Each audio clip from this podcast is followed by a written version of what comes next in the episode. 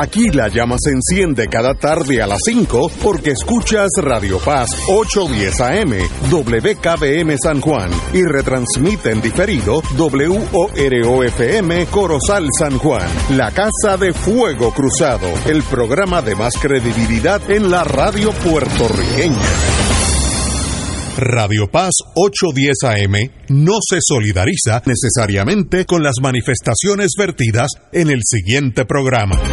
Son las 5 de la tarde, hora de escuchar Fuego Cruzado, el programa de más credibilidad en la radio puertorriqueña, en las voces de Ignacio Rivera y sus panelistas invitados con su discusión política dinámica e incisiva de los acontecimientos más importantes del momento. Fuego Cruzado comienza ahora ahora.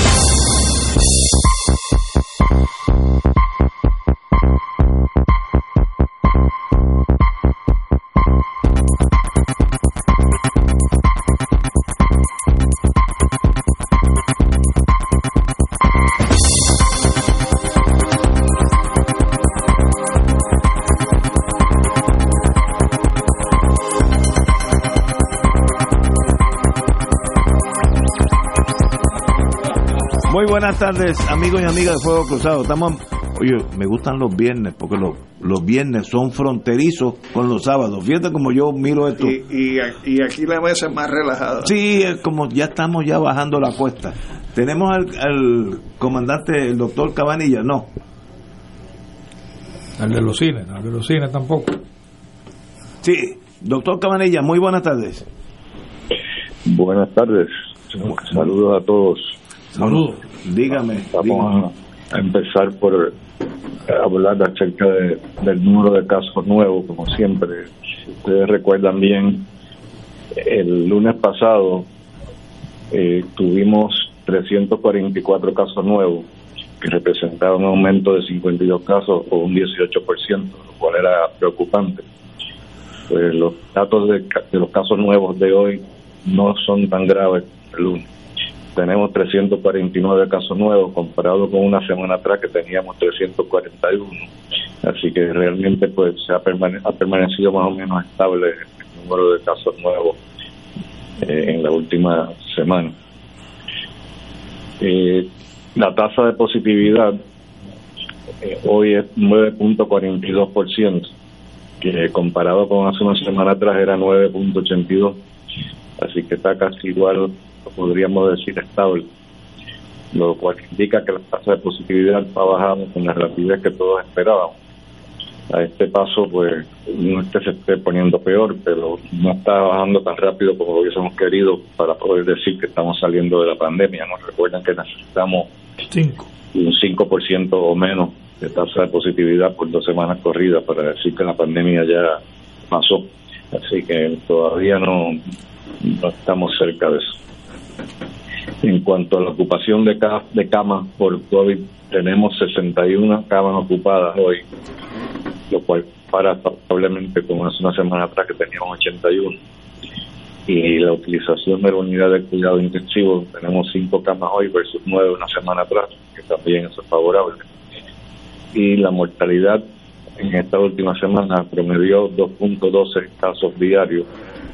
Si lo comparamos con una semana atrás, era 2.0, así que está prácticamente igual, está bastante bajo.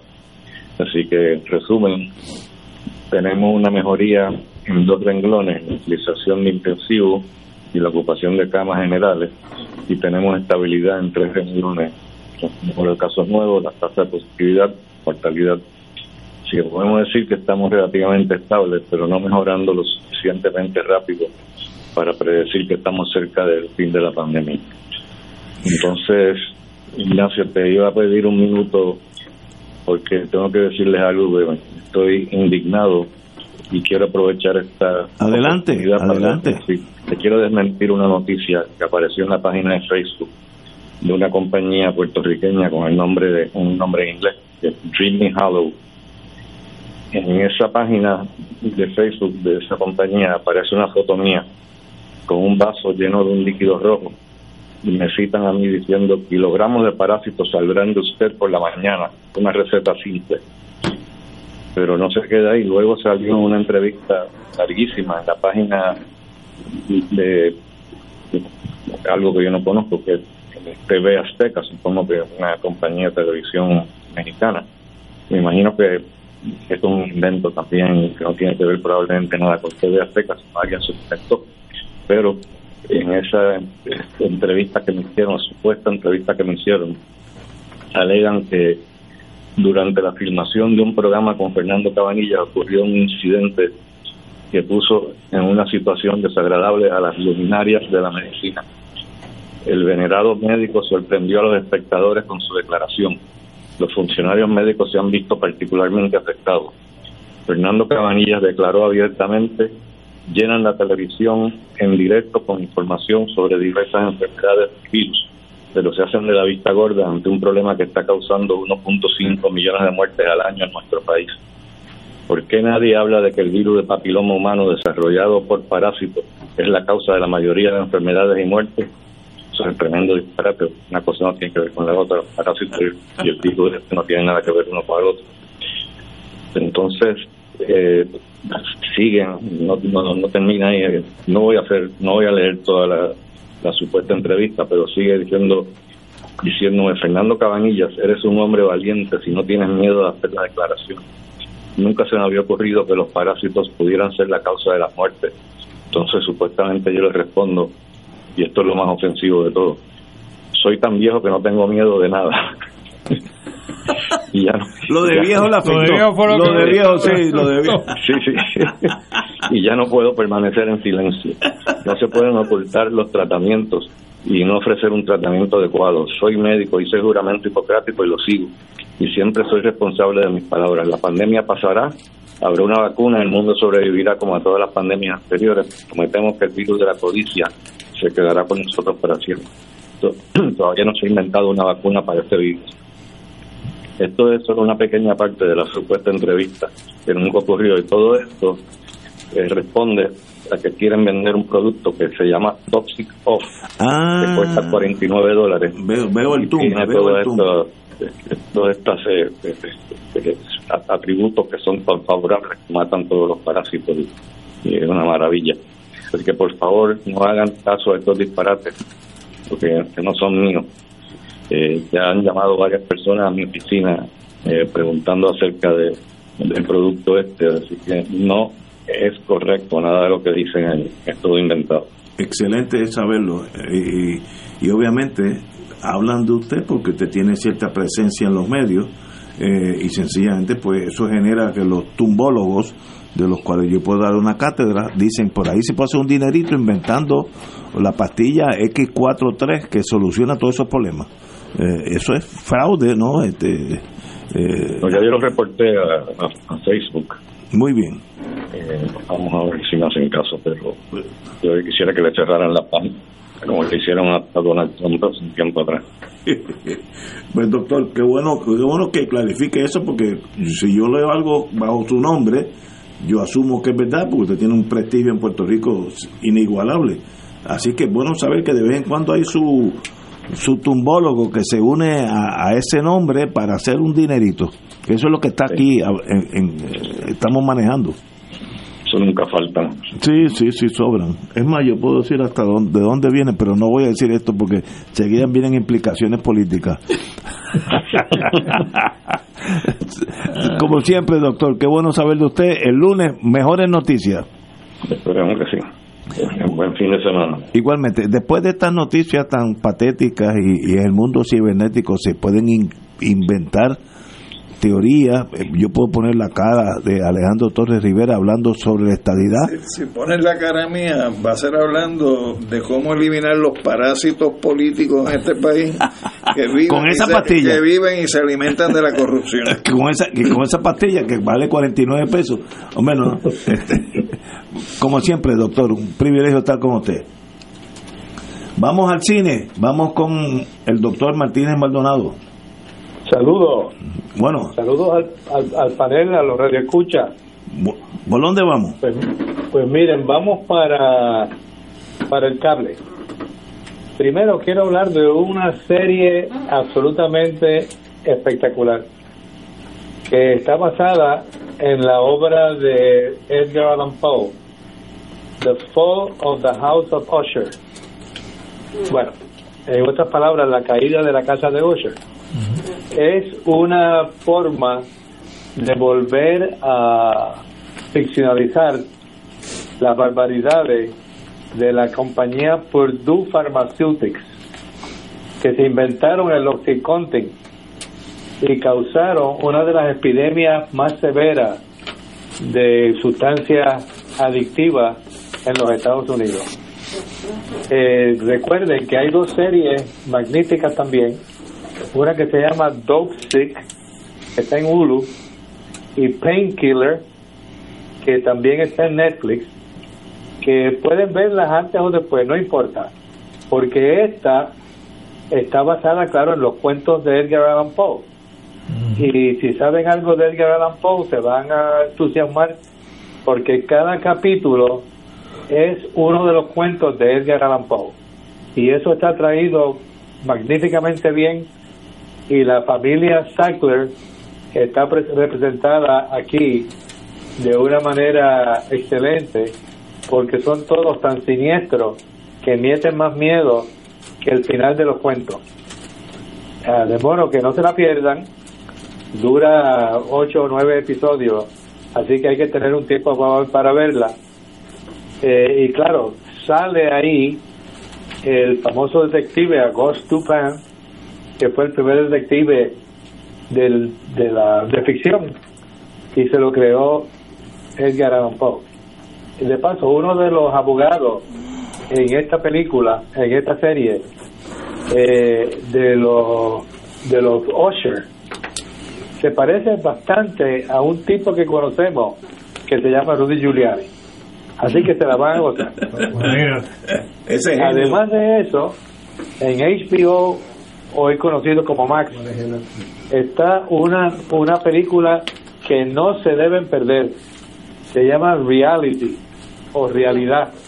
Pero lo que pasa es que la, el personaje, que es un personaje real, se llama Reality Winner. Y la película se, se empieza con Trump votando a, a, ¿cómo se llama? A, Dios mío, a, a James Comey como jefe del FBI. Así empieza la película. Y entonces la película eh, eh, cuenta cómo unos FBI se presentan en la casa de Reality Winner a investigarla por haber posiblemente no sabemos no sabemos bien hay que ver la película que posiblemente se llevó un documento que estaba clasificado como confidencial.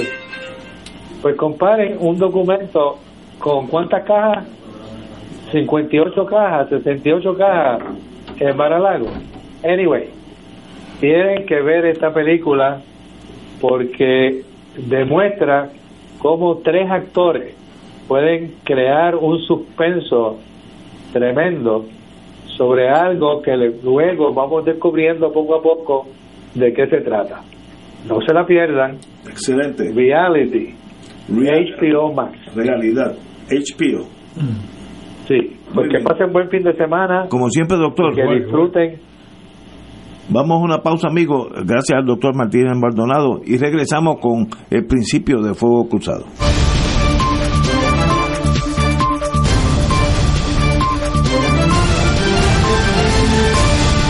¿Qué tal amigos? Gracias por estar con nosotros. Bienvenidos a Minuto Informativo desde nuestra sala de redacción. Los municipios costeros del norte central y el noreste y noroeste de la isla se encuentran bajo una advertencia de calor que se prevé se extendería desde las 10 de la mañana hasta las 5 de la tarde debido a índices de calor que se esperan para este viernes que podrían sobrepasar los 108 grados. En horas de la tarde esperamos el desarrollo de aguaceros en el oeste y esto es producto del calor diurno. Tenemos humedad disponible, de igual manera la cercanía de una vaguada, dijo el metrólogo de turno Odalis Martínez del Servicio Nacional de Metrología. Los esperamos a las 6 en Noticias 13, por aquí por Teleoro.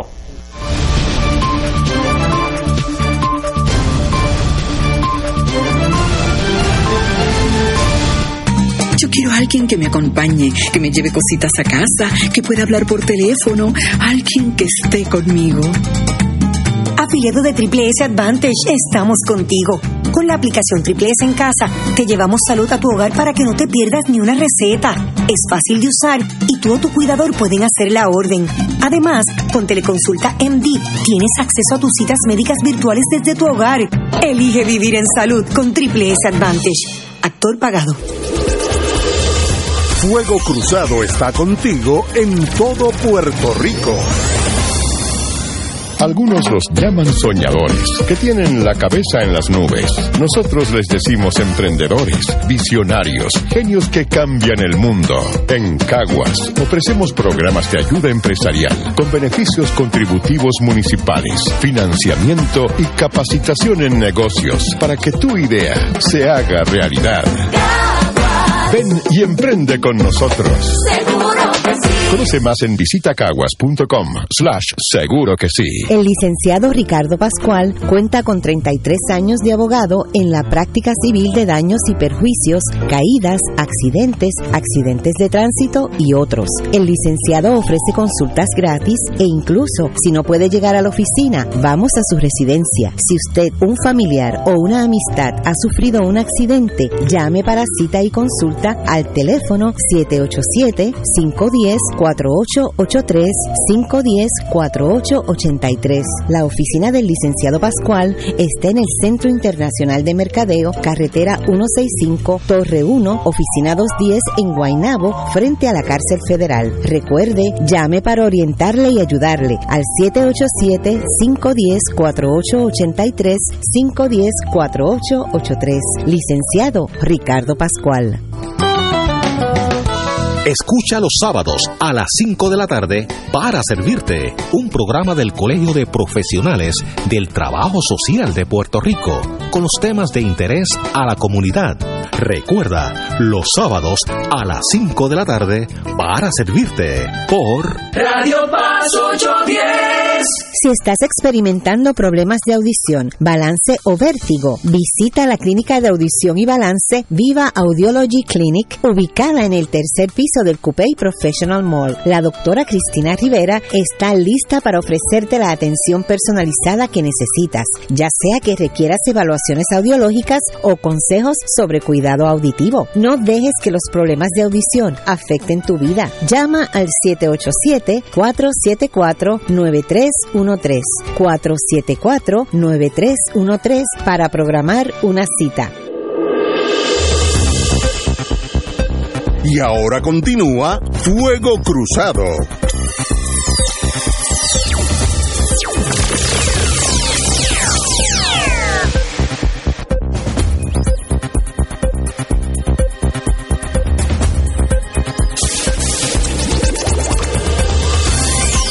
Amigos y amigas, lo que acaba de pasar esta tarde, que es importante para el mundo, por, lo menos el mundo mío, el señor Félix Verdejo, boxeador con un futuro extraordinario, según gente que yo conozco, personas que saben de ese mundo, era un candidato a triunfo en la vida, hoy fue eh, sentenciado a dos cadenas perpetuas federales, eso es diferente, en español es cadena perpetua, en, en inglés es life without parole. Quiere decir que tu vida entera vas a estar preso. Eso dos veces consecutivo. Así que lo que nosotros conocíamos de Félix Verdejo es, desapareció hoy. La historia en un mes se lo traga y nadie sabrá de él más nunca y morirá a los 80 años en una prisión allá en Kentucky, Dios sabe lo que sea. Ya yo he visto algunos casos de esto. Él fue sentenciado por secuestro eh, con consecuencias de muerte y, la muerte de una criatura no nacida. Eh, este, este caso fue extremadamente cruel. Esta señora se fue encontrada a los 27 años flotando en la laguna de San José eh, y sencillamente la golpearon, la drogaron, la amarraron con alambre, la lanzaron del puente lago, del puente de la de San José.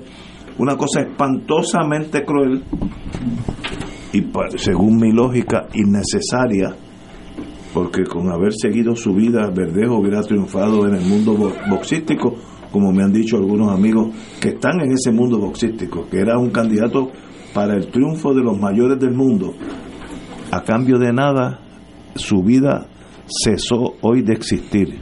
Sencillamente va a estar preso el resto de su vida física en Puerto Rico, en, Estados Unidos. Eh, y como yo he visto estos, estos casos ya en varias generaciones, varias décadas mejor, en un mes ya nadie sabe de Félix Verdejo y estará en una cárcel de máxima seguridad por los próximos tres o cuatro años. En Kentucky, en Oklahoma, hay una, para los bien bravos, los que son bravos, los mandan a Alaska, al norte de Anchorage, Alaska, y allí se mueren de aburrimiento. Y de frío. Y, de, y, y- y si sale para afuera te mueres de frío. Pero una tragedia, un asesinato innecesario, demuestra falta de humanidad básica eh, en, en el mundo el mundo budista. Eso se llama el nivel de animality, animalidad.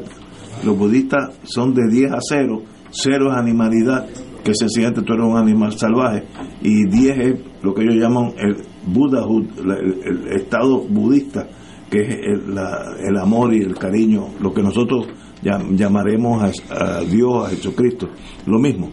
Así que una tragedia, Félix Verdejo, desaparece de nuestra vida en el día, en la tarde de hoy. Compañero. Mira, no hay mucho que uno pueda decir, este Ignacio, este muchacho, yo lo conocía a través del periódico en la página deportiva, donde cosechó un sinnúmero de triunfos boxísticos, Sí, era uno era de bueno, los prospectos bueno. más importantes que tenía Puerto Rico en el boxeo y se vislumbraba que se convertiría en el próximo campeón mundial de Puerto Rico, eh, ya que los otros se habían retirado. Desafortunadamente, la educación que recibió, si recibió alguna en, en las escuelas que estuvo, no sirvió para nada. Pues eh, la muerte, según reportada en los medios de esta joven, es totalmente cruel, ¿no? Fue finalmente cruel. No solamente la mataron, él y creo que tenía un otro un, ayudante, ¿no? Alguien que estuvo con él Y que fue testigo contra él. y que después se, se viró contra él, sí.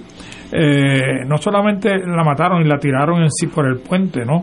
Sino que se tiró al agua a remacharla y asegurarse de que se ahogaría la, joven eh, que estaba encinta de su criatura, ¿no?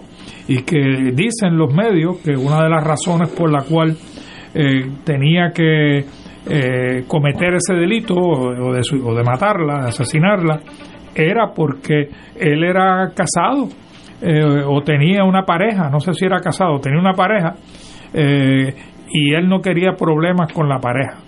Creo que eso lo debió haber pensado antes de haber Increíble. salido con Oye, esta me dice alguien que sabe de este mundo que posiblemente vaya a tener a la prisión de máxima seguridad en Florence, Colorado. No sé dónde queda eso. Pero Colorado es bien lejos. No, no, y es frío. Con Es al sur de En verano es frío. Creo que es imagínate. al sur de Denver. En, en Florence, Colorado. Muchas gracias al compañero. Bueno, pues, ahí estamos, compañero. Pues mira, yo este, yo creo que la, las características que revela la prueba que desfiló es de un crimen horrendo. Espantoso. Ahora, ¿cuál es la racionalidad de que le echen a una persona dos, tres, cuatro perpetuas No entiendo. si no va a tener vida suficiente para completar ni siquiera una? Y más en el caso como tú señalas, que eso es de por vida. ¿Es que acaso hay una vida después de la vida para que cumpla la segunda? O sea, me parece que, que, que eso, pues, pues no debería ocurrir. O sea, si puede echarla en forma concurrente, es lo mismo que sea una, que sean dos, que sean diez. Entonces, eh, ¿cuál es el mensaje que se quiere enviar? Pues yo creo que es un mensaje que se está enviando predicado en lo que es la presión pública eh, para el juez. Pero no es, es un sinsentido eso de darle dos cadenas perpetuas a una persona de manera consecutiva. Es decir, que tú empiezas a cumplir la segunda Después que está muerto. después que estás muerto. Bueno, pero eso quiere decir que su vida hoy ya se fa- Pero con una era suficiente. sí, con- Ignacio, con o sea, una es, la En el racionalidad de caso por qué tienen que ser dos y consecutivas. En el caso mío, con media da y sobra. Mete una. Este, el- lo que- como dicen en inglés, life without parole quiere decir lo que están diciendo en inglés. Es la vida sin posibilidad de salir. Así que usted va a estar preso. Yo prefiero que hasta que me fusilen. Si yo fuera el acusado, ¿para qué vivir así? Fusíleme ahora y salimos de eso. Pero Eso es, sí, yo creo que es mejor. Sí, para mí. Yo, yo prefiero Sí, eso. El compañero. Buenas tardes. Buenas tardes. Doctor. Tú sabes que este es uno de los pocos lugares donde a mí me llaman doctor. ¿Ah, sí? Porque usted es doctor. No, de, de repente me siento hasta emocionado. Pero, No te emociones mucho que está casado. Muy bien. Oye, si tú supieras que si algo lamento profundamente es que esta situación que ha sucedido con con este boxeador y todo lo demás genere en algunos sectores de la población alegría. La condena, me refiero a la condena. Eh, porque la verdad es que aquí quien está saliendo tremendamente derrotado una vez más es nuestra sociedad. Es correcto. O sea, eso es muy aquí- correcto. aquí, hay un desgarramiento profundo. O sea, nada más pensar, tú, tú, tú- tú hablabas ahorita, creo, Ignacio, de las perspectivas que hubiera tenido este Dicho por un experto, en, un manager de boxeo, Y cuando tú que era un ganador. cuando tú estabas diciendo eso, tú sabes en quién yo estaba pensando acá mientras te escuchaba. Estaba pensando en Adriana Díaz. Nuestra medallista de oro. Y estaba diciendo, caramba, Quedó. qué maravilloso poder celebrar cuánta alegría, ¿verdad? Cuánto regocijo.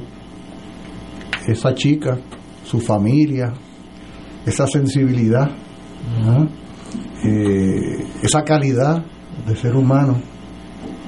Y eso lo celebramos por todo lo alto. De veras que sí.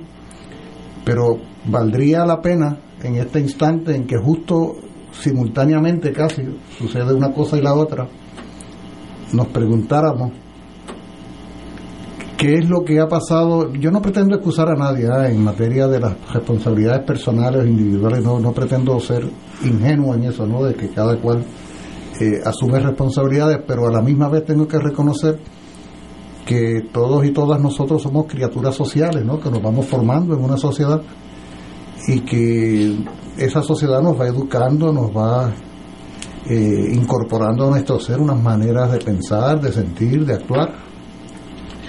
Y en ese sentido a mí me parece, sin pretender excusar a nadie sobre nada, que cada vez que algo como esto sucede, la sociedad puertorriqueña en su conjunto debe asumir algún grado de responsabilidad. Eh, porque es como cuando alguien se suicida eh, en una sociedad donde se supone que el valor supremo es, la el- vida. es el derecho inalienable a la vida, que no se concibe el suicidio para nada porque se supone que tú no vives para tú no vives la vida para quitártela y como converso yo con mis alumnos y alumnas en clase, cuando eso sucede es un fracaso de la sociedad que pregona el valor de la vida. En ese sentido digo que yo mm, lamento profundamente un cuadro de situación como este. Todavía es más terrible que tenga que ser en un tribunal extranjero, que esta persona tenga que ser juzgada, ¿verdad? En un idioma extranjero, con una bandera extranjera, y que vaya a eso que tú decías, Ignacio, a vivir su vida y a desaparecer para todos los efectos por allá en algún sitio que no es este país, que es un doble castigo para quien sea. Eh, de forma que a mí esto no me provoca ninguna alegría, honestamente. Lo lamento por todo el mundo, por, todo el mundo. Y yo quisiera pedirle a la radioaudiencia que más allá de que sienta que se esté haciendo justicia, reconozca que aquí eh, de alguna manera todo el pueblo de Puerto Rico termina derrotado. O sea, este es un knockout, este es un knockout al pueblo de Puerto Rico, hablando en el lenguaje boxístico. Eh, repito, sin, sin, sin eliminar para nada las responsabilidades particulares de cada cual, ¿no? Para nada. pero ciertamente esta- no de- estas cosas no debieran suceder y menos con gente joven muy joven Eh, eh, este muchacho fue olímpico Eh, y mi- mire y, Tenía un futuro- y Adriana es olímpica Exacto. miren miren qué ¿Qué, situación qué, qué contraste? Ah, y, y ayer estaban despidiendo a la Miss Puerto Rico, Miss Universo, para que fuera para allá. Y estaban celebrando a Adriana y estábamos anticipando lo que iba a suceder hoy en el Tribunal Federal. Mira, mira qué cuadro de situación más paradójico, ¿no? Y en ese sentido, pues yo quiero hacer ese señalamiento para que celebremos menos y reflexionemos más sobre situaciones indeseables que no debieran darse en nuestra sociedad. Y el problema, Julio, que tú señalas, esto capturó nuestra atención porque era un boxeador, era un olímpico, como tú bien has señalado, y era un joven con mucho prospecto en ese ámbito, pero así ocurre quizás a diario de personas que nosotros nunca También, nos enteramos también. quiénes son y también sufren las mismas circunstancias. De acuerdo. Y la sociedad también tiene que reflexionar sobre esos fracasos, ¿no? porque son fracasos de la sociedad en común, en, en términos generales. Porque fíjate que la decisión que toma el tribunal, y Alejandro ha sido muy claro cuando él plantea por, por qué dos condenas perpetuas y apenas le alcanza la vida para vivir una de ellas. Oxymoron, como O dicen. sea, e- evidentemente, evidentemente aquí lo que se, se parte de la premisa de que no hay ningún tipo de posibilidad de rehabilitación. O sea, por más que se presume que estamos en el siglo XXI y que en el siglo XXI cualquier proceso que conduzca a una convicción debe contener la posibilidad de la rehabilitación de ese ser humano que cumpla una por eso, por eso es que la cómo se llama el, el departamento la secretaría aquí es corrección corrección y Y rehabilitación, rehabilitación. porque se presume se presume que hay una posibilidad y un pero además una obligación del Estado. ¿ah? De hecho, de contribuir a la rehabilitación so- sociedades donde no se legitima la pena de muerte y son sociedades modernas, las penas capitales tienen un límite y son 30 o 40 En, años. en Europa es 20 años. 20 años, entonces, si a cabo de 20 años no se ha logrado la rehabilitación del convicto, quien fracasa es el Estado en la administración de la justicia. Entonces, en ese sentido, pues si tú planteas de que todo el mundo tiene una posibilidad, quizás no la probabilidad, pero la posibilidad de cambio, o sea que tú sacas con dos condenas perpetuas este, a un individuo, si tienes el instrumental de llevar a cabo en 20, 25, 30 años eh, una condena donde la persona le paga a la sociedad por el crimen cometido, pero a la misma vez tiene la opción o la expectativa de poder pasar por un proceso de rehabilitación. y aquí hay un componente que en principio podría verse como de carácter judicial, pero que es eminentemente político. No faltaron quienes planteaban la opción de la pena de muerte para Verdejo. Que era posible. Se planteó. Bueno, lo que pasa es que en este país hay una constitución que se presume que es el fruto del ejercicio soberano del pueblo de Puerto Rico, ¿verdad? Que en uno de sus artículos establece la prohibición de la pena de muerte. que existía desde el 1901, con proyectos de ley incluso radicados eh, por Barbosa, José Celso Barbosa. Y entonces, ¿qué sucede? En los años 90, el gobierno de Estados Unidos establece eh, la pena de muerte para una serie de delitos y respectivamente donde el delito se realizara en cualquier estado de Estados Unidos y sus posesiones coloniales, porque como ustedes saben, eh, en Estados Unidos no en todos los estados aplica la pena de muerte, ¿no? 37, 38 estados de Estados Unidos aplican y en 12 o 13 no aplica. Pero para esas, para esos delitos en particular, bajo la administración Clinton se estableció que aplicaría la pena de muerte y respectivamente de dónde se eh, llevara a cabo el delito. Pero es porque se procesan en los tribunales de distrito federal. Eso, a eso es a lo que voy. No los tribunales Claro. del territorio de la A jurisdicción. eso es a lo que voy. Al, al, al, al adjudicarse la jurisdicción del gobierno de Estados Unidos a este proceso, pues aplica sobre Verdejo o sobre quien sea, porque no es, no es la primera vez, la posibilidad de la pena de muerte, pero no amparado en el Estado de Derecho de la colonia. O del Estado o del territorio, porque puede ser también una jurisdicción que sea En estatal. el caso de Estados Unidos, ¿qué sucede? Todavía no se ha dado el caso, todavía no se ha dado el caso de que frían como un pollo de barbecue, como decía uno de los jueces federales que ya murió, que estaba esperando que, que frieran a alguno, ¿no? Para, para que escarmentaran los malos, ¿no? Todavía eso no ha sucedido. Podría suceder en cualquier momento. Y el día que suceda, aunque unos lo celebren y otros lo lamenten, lamenten lo que estará sucediendo es que se estará sepultando el espíritu de la Constitución del Estado Libre Asociado en materia del derecho a la vida.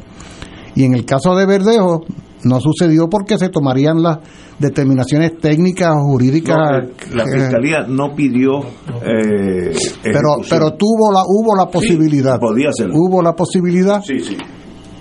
y usted podrá eh, pensar lo que usted piense, pero eso implica que nosotros no tendríamos ni siquiera la jurisdicción o el poder para poder determinar sobre la vida de una persona, por más convicta de ser que sea, de un delito. Así de terrible eso. O sea, él fue el tribunal de otro país el que se supone que hizo justicia en este caso. Nosotros no la hicimos. O sea, el pueblo de Puerto Rico no tuvo ante sí la posibilidad de hacer justicia en este caso. No, eso está pendiente. Exacto. ¿Cómo que? No, yo, yo lo y que veo- conste, que conste que no soy abogado y ustedes tres lo No, son. no, pero ustedes usted se pasean Pero- entre ellos, doctor. Pero empezó por derecho, la verdad fue que se quitó. Ahora, el análisis del compañero Muriente eh, es lógico, no hay que añadirle ni una coma ni un acento, pero la realidad que en Puerto Rico impera la constitución am- norteamericana y la nuestra pues es una cosa para los domingos sacarla a pasear eh, y dar una vuelta por Plaza de las Américas, pero en realidad no es la constitución la constitución de, esta- de Estados Unidos la que impera aquí, en una colonia. Y, igual que imperaba en Angola con los portugueses, en Argelia con los franceses. Mientras tú seas colonia, el que manda es el imperio. No estoy diciendo si es bueno o malo, yo estoy votando todo No, mi es, vida. que, es que es malo. No, no, no, no necesariamente. No diga eso. Que, es me, malo. que me tengo que. Hoy es viernes y me voy a estar triste de aquí. Pero esa es la realidad. Mientras. Puerto Rico sea colonia, el que manda es Estados Unidos. Y mañana Estados Unidos puede decir, como lo hizo con la Junta de Control Fiscal, el que mando allí soy yo. Y se acabó. Y lo acepta o no lo acepta. Digo, lo acepta o lo acepta, porque no hay. Discútete eso los miércoles aquí. O sea, tal vez, tal vez se vayan del lado mío, no sé. Pero tú sabes, tú sabes por qué esta situación es todavía más grave, porque estamos hablando del caso de Verdejo. Pero aquí ha habido una tendencia a renunciar a las muy limitadas prerrogativas que pueda tener el Estado Libre Asociado en materia policíaca o judicial. O sea, aquí se han federalizado, creo que son 13 las regiones policíacas del país, todas están federalizadas. ¿Qué quiere decir eso? Bajo la supervisión de un juez Que federal. cuando hay un allanamiento, el que sea, para lo que sea, quien encabece el operativo es el FBI. ¿Sabe para qué? Para que se procesen en el Tribunal Federal. ¿Sabe por qué? Para evitar tener que asumir lo establecido en la Constitución de Puerto Rico sobre la presunción de inocencia y el derecho a fianza absoluto. Para meter a la cárcel preventivamente a medio mundo. Entonces, el, mecanismo es la federalización de todo el proceso para que termines allí en la cárcel de Guainabo Cataño. Y con anuencia del gobierno de Puerto Rico. Ah, no, es- ese, ese- complacido de que eso Sí. suceda.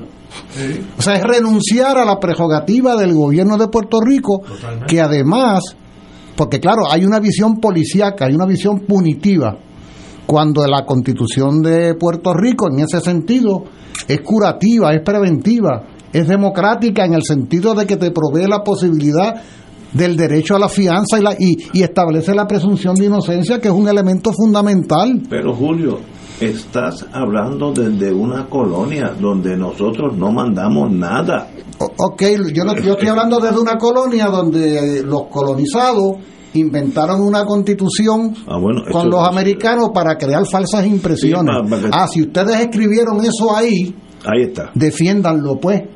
Porque yo no estoy inventándome lo que estoy diciendo. Fueron ustedes los que mintieron, no fui yo.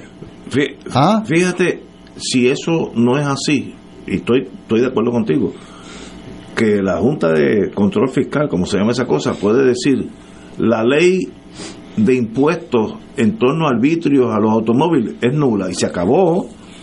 Eso, eso es legal hoy en día. La, la, la ley de lo que sea que in- Se, me- se metió a declarar nula a Vinicio intentos de eliminar algunos de los impactos de la ley 4. La de la, de la reforma laboral pero, pero es que nosotros nosotros somos víctimas de unas décadas en, en mucho sentido positivo porque fue el desarrollo de Puerto Rico casi vertiginoso. Y nosotros nos creemos que Puerto Rico es un país con un acuerdo especial con Estados Unidos nada de eso es verdad. Nosotros somos una colonia como Gibraltar Inglaterra Gibraltar existe porque Inglaterra dice las leyes son mías y yo mando allí y los policías son míos. Lo mismo aquí, el más, más sofisticado. Pero es lo mismo. Somos colonia, por tanto, nosotros no mandamos en Puerto Rico. Si está bueno o malo, si la mitad de la isla quiere ser Estado, eso es otra cosa. Pero esa es la realidad. Ni vamos a mandar si fuéramos Estado.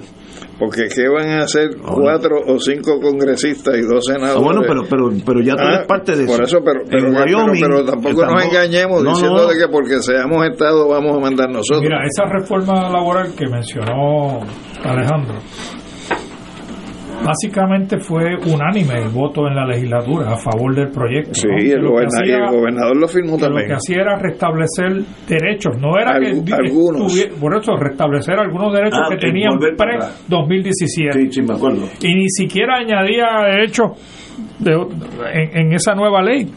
Eh, y, y la legislatura votó casi unánime. Y tengo que decir casi unánime porque hubo un voto que yo creo que es importante decir quién votó en contra, ¿no?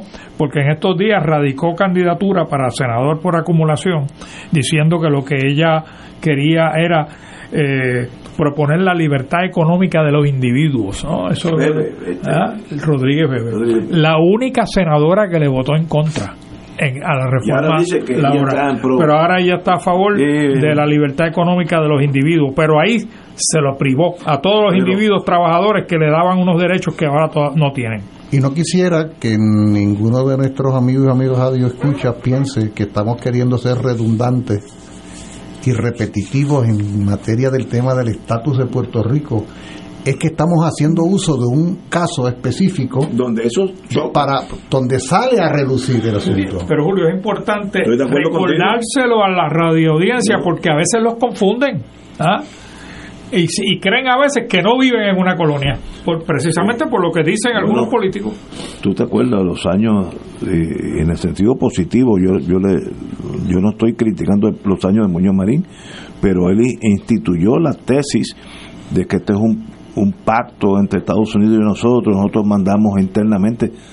Todo eso fue una poesía bonita el pero no existe El no primer existe. embelejo es que si tú vas a la ley 600, de lo que habla de un Constitutional Convention, no habla de una asamblea constituyente, sino que ese fue el lenguaje que le sembró Muñoz Marín en el referéndum para ratificar la ley 600, para que la gente se creyera que realmente estábamos en un y proceso nos lo creímos constituyente. Y en esa nos lo historia- creímos como pueblo Y en esa historia que tú describes tan claramente hay un violador. ¿Sí o no? ¿Hay o no hay un violador que es el que permite esta relación tan unilateral? pues nosotros Sí, nosotros somos los Congreso, violadores. Congreso. ah el Congreso bueno muy bien, pero pero Sí, hay- sí o no.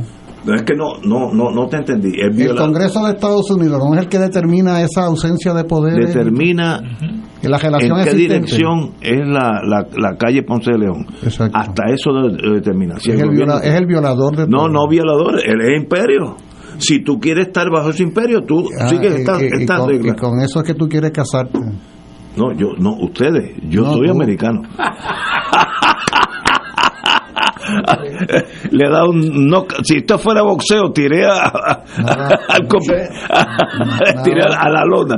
Vamos a una pausa Yo quiero a alguien que me acompañe, que me lleve cositas a casa, que pueda hablar por teléfono, alguien que esté conmigo. Afiliado de Triple S Advantage, estamos contigo.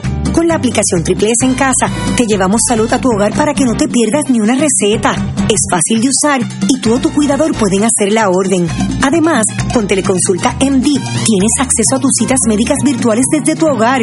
Elige vivir en salud con Triple S Advantage. Actor pagado. Fuego Cruzado está contigo en todo Puerto Rico. Restaurante Mar del Caribe te ofrece un ambiente acogedor, elegante y la mejor comida internacional. Exquisitos cortes de carnes, oso, buco, cabrito, chuletón de ternera, gran variedad de mariscos y pescados, langosta, rodaballo y bacalao. Amplio salón de actividades para reuniones familiares o corporativas. Restaurante Mar del Caribe, calle Loíza 2444, Punta Las Marías, 787-545-5025. Restaurante Mar del Caribe, tu mejor opción para comer bien. Fuego Cruzado, el programa de más credibilidad en la radio puertorriqueña, es ahora la tribuna abierta de análisis noticioso, con diversas perspectivas que exploran el trasfondo de lo que acontece a diario y cómo nos afecta. Escucha Ignacio Rivera y sus panelistas invitados de lunes a viernes en Fuego Cruzado en transmisión diferida a las 10 de la noche por Oro 92.5 FM. Despierta con la gracia de Dios iluminando el sendero y responde al llamado de congregarnos en su nombre cuando el sol despunta en el Santuario Nacional de Nuestra Señora, Madre de la Divina Providencia, tempranito en la mañana, sábado 4 de noviembre. 5 y 30 de la madrugada para otra misa de madrugadores, la celebración eucarística que se ha convertido en tradición y fuente de bendiciones para la familia católica. Se llevarán a cabo confesiones previo a la Santa Misa. Participa en este encuentro mensual y comienza el fin de semana en paz y renovado, asistiendo o escuchando la transmisión en directo. Misa de madrugadores por Radio Paz 810 AM o Radio Paz 810.com y Oro 92.5 o Radio Oro FM.com. Info santuario de la providencia.org 787-646-9448. Y ahora continúa Fuego Cruzado.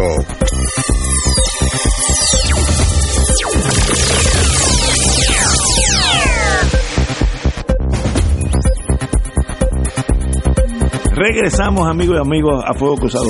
Hoy en un artículo de fondo de la señora comisionada residente Jennifer González sobre la verdadera libre asociación.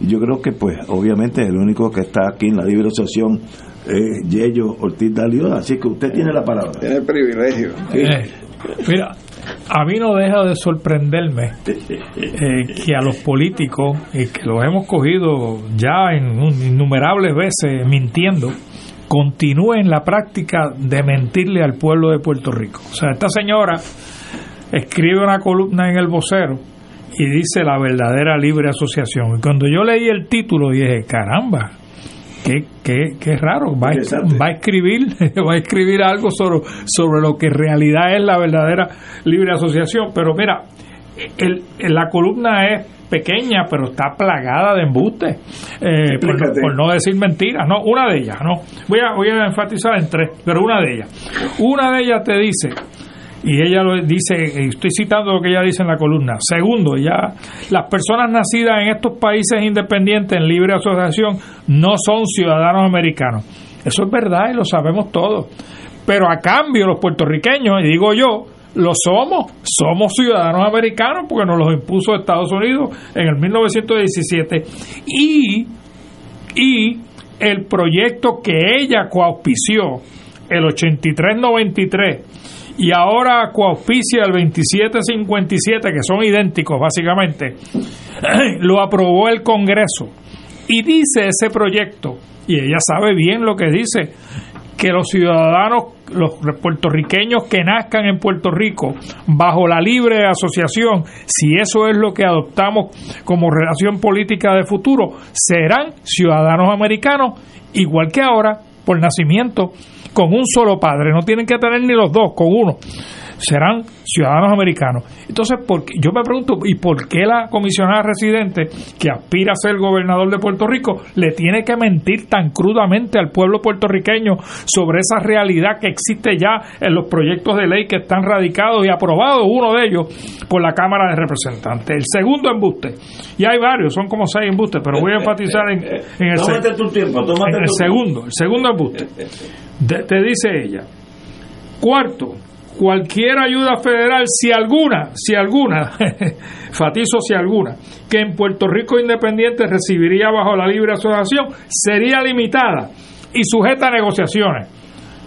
Oye, la única verdad que dice esa frase es sujeta a negociaciones. Pero ya inclusive en los proyectos de ley, tanto del 83-93, que ella es coauspiciadora, yo pues, que, que es increíble que sabiendo ella de su autoría eh, sea tan descarada que nos mienta de la manera que lo hace.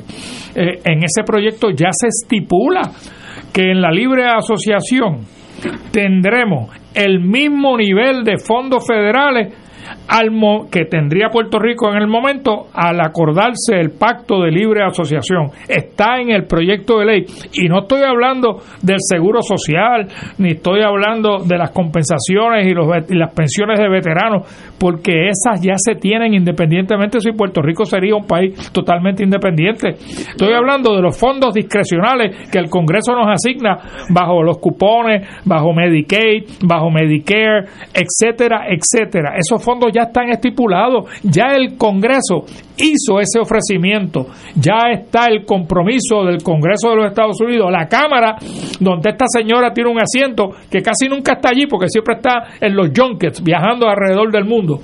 Eh, entonces uno se pregunta, ¿y por ¿Cuál, ¿Qué beneficio tiene que ella le mienta al pueblo de Puerto Rico sobre los beneficios de la libre asociación? Otro embuste. Tercero, hay más, pero el tercero, y con eso finalizo y le doy a los compañeros para que hablen sobre este. El tercero dice, la libre asociación, y estoy citando de nuevo del artículo, la libre asociación para Puerto Rico arriesgaría el acceso seguro a los programas y fondos federales, incluyendo aquellos que durante los tiempos de emergencia y la permeación de- que llegan a Puerto Rico. Está, está hablando de los fondos de FEMA. Oye, los fondos de FEMA, los fondos de desastre, también los reciben los países que están en libre asociación con los Estados Unidos. Y ella está hablando de una vista pública donde ella asistió, donde se estaban hablando de estos pactos que Estados Unidos los está reanudando por segunda ocasión. O sea, y, y, y que ella endosa, lo dice en el proyecto que ella los endosa, los endosa para aquellos países, para Puerto Rico no, ¿no? Entonces nos dice que, oye, Estados Unidos están, eh, con los países que están en libre asociación, le está dando inclusive los fondos de pandemia que no estaban estipulados ni acordados en los, en los pactos de libre asociación, también los beneficiaron con toda esa purruchada de dinero que enviaron no solamente para Puerto Rico, para los estados y también para los países en la libre asociación. Pero todavía sigue siendo la interrogante grande. Tú que eres estadista, Ignacio, y que la conoces, ¿por qué esa insistencia de mentirle al pueblo de Puerto Rico? Porque no es solo ella la que miente, hay un montón de políticos por ahí que también mienten. Si con la verdad puedes triunfar también. No, pero estamos en año de elecciones. Ajá. Como dijo Muriente hace un mes, estábamos a 13 meses, ahora estamos a 12. Y vamos a oír todas las teorías del mundo de los cinco partidos. Vamos a oír cosas que hay que filtrarlas para uno no ser víctima de la fantasía del partido que usted escoja. Eh, sencillamente ella está exponiendo la necesidad de que todos votemos estadistas, por esto viene.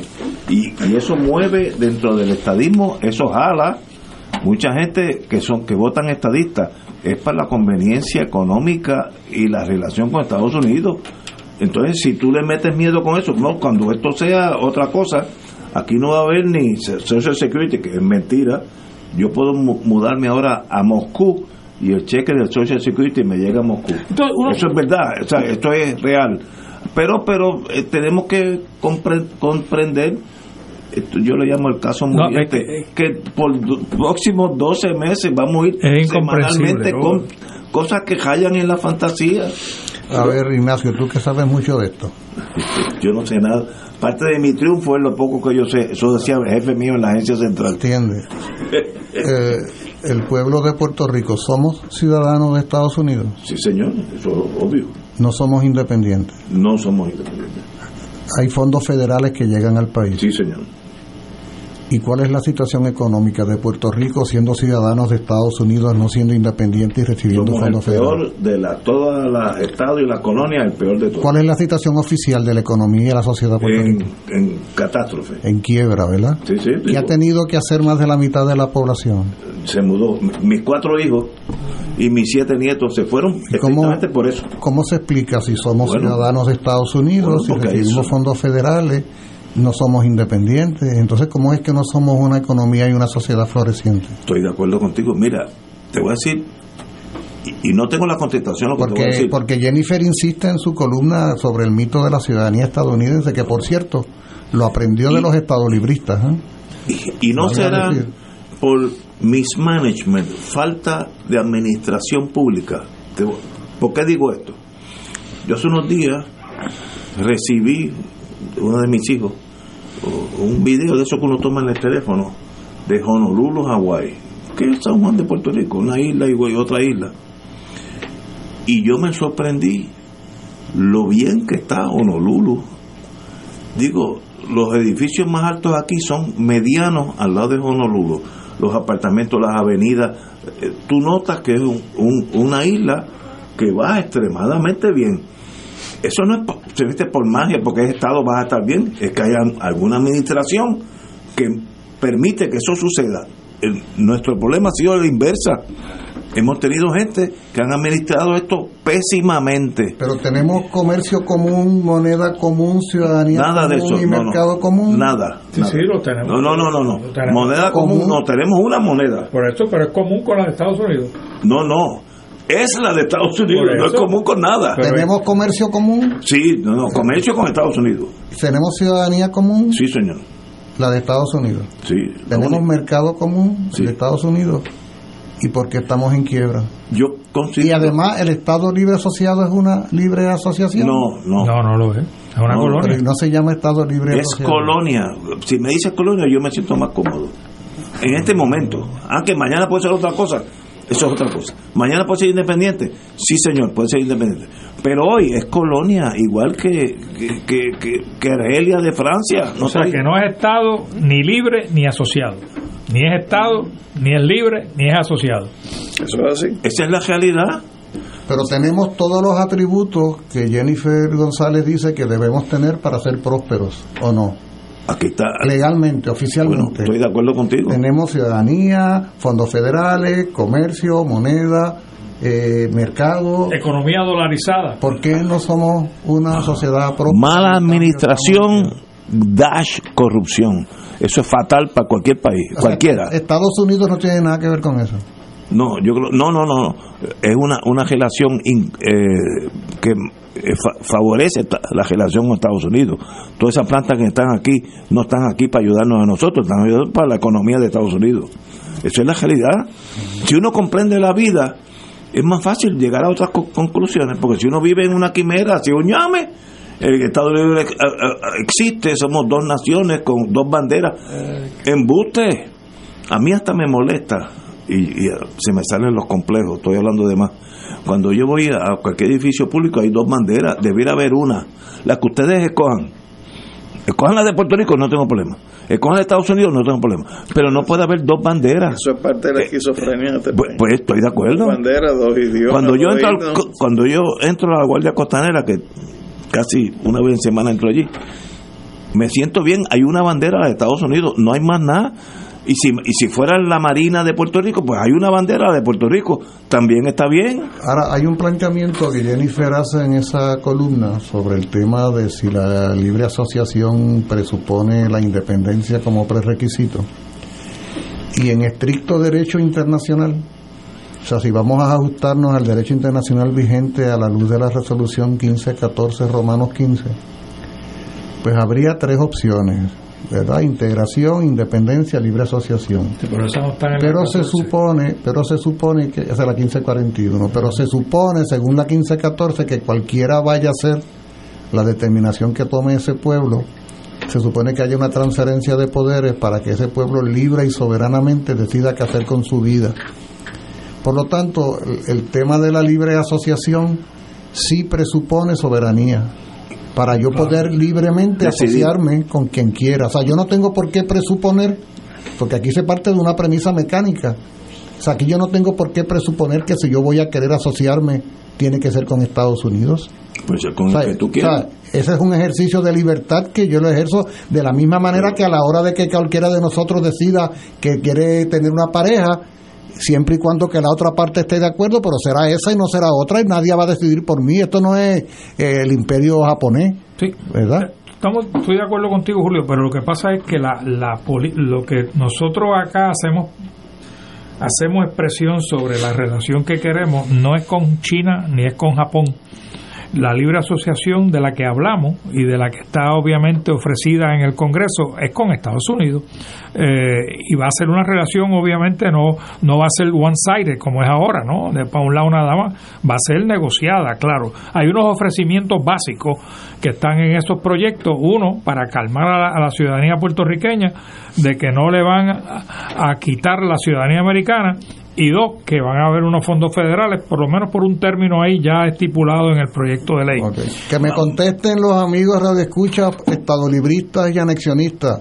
¿Por qué si somos ciudadanos estadounidenses desde el año 17, ciudadanos estadounidenses, que eso es como ser ciudadano del cielo, ¿por qué este país está en quiebra? ¿Por qué? Corrupción. Sí, y mal- y no, mala- pero es que la, ciudad- la ciudadanía se supone No, que, no, no tiene que que eso es algo celestial. ¿Cómo que? Ah, no. No, no, no. No lo dice ella ahí en su artículo. En algún momento me dan un turno. ¿sabes? Bueno, en algún momento, después de una pausa, amigos. Oye, Pensionado del gobierno. Con MMM Alianza cuentas con más. Aprovecha los beneficios mejorados, como cero copago en medicamentos de marca, hasta 164 dólares con 90 centavos como reducción a la prima de la parte B y MMM FlexiCall, donde lo que no usas pasa al próximo mes. El plan de tu vida lo decides tú. Camina junto al que siempre lo ha cuidado. MMM. MMM Healthcare LLC es un plan HMOPOS con contrato Medicare. La afiliación en MMM depende de la renovación del contrato. Beneficios varían por cubierta, endoso pagado. Fuego Cruzado está contigo en todo Puerto Rico. Con más de una década de servicio, este grupo de laicos continúan con su misión a través de la evangelización, oración y el testimonio de vida, todos los domingos en su nuevo horario, de 7 a 9 de la noche, en su programa radial Haz de mí un hombre nuevo, con el auspicio de Productos Rico, Familia Maisonet Torres, Igualas.com, Judith Model Model, Padillas Barbecue, Profesional Dr. Carlos J. Borrero Ríos, llegando a ustedes a través de Radio Paz 810 AM, la emisora de la Arquidiócesis de San Juan, Puerto Rico, donde ser mejor es posible. Se solicitan donantes de sangre para el paciente Radamés Rivera Crespo, recluido en el Hospital del Maestro. Los posibles donantes, favor de comunicarse con el Banco de Sangre Servicios Mutuos al 787-751-6115. 751-6115 con la señora Carmen González. Servicio público de esta emisora.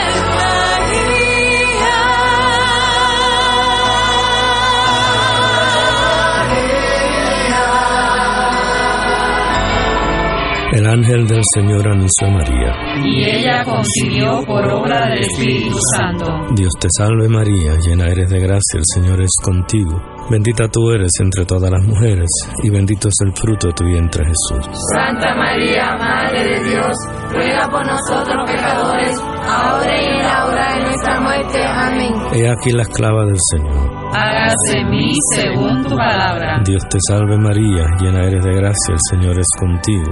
Bendita tú eres entre todas las mujeres, y bendito es el fruto de tu vientre Jesús. Santa María, Madre de Dios, ruega por nosotros pecadores, ahora y en la hora de nuestra muerte. Amén. Y el Verbo se hizo carne. Y habitó entre nosotros. Dios te salve María, llena eres de gracia, el Señor es contigo.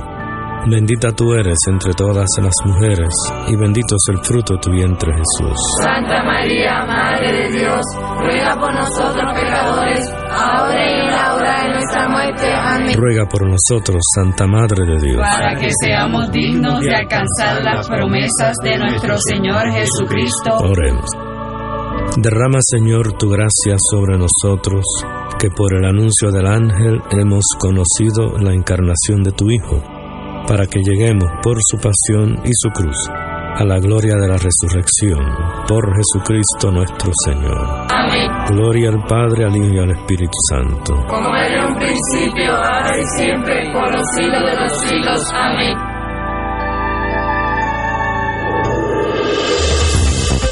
Aquí la llama se enciende cada tarde a las 5 porque escuchas Radio Paz 810 AM WKBM San Juan y retransmite en diferido WOROFM Corozal San Juan, la Casa de Fuego Cruzado, el programa de más credibilidad en la radio puertorriqueña.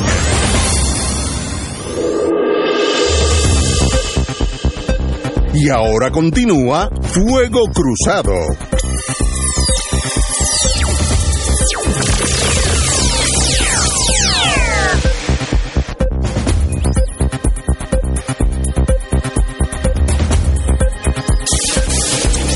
Regresamos, amigos y amigas, Fuego Cruzado. Bueno, estábamos hablando eh, de...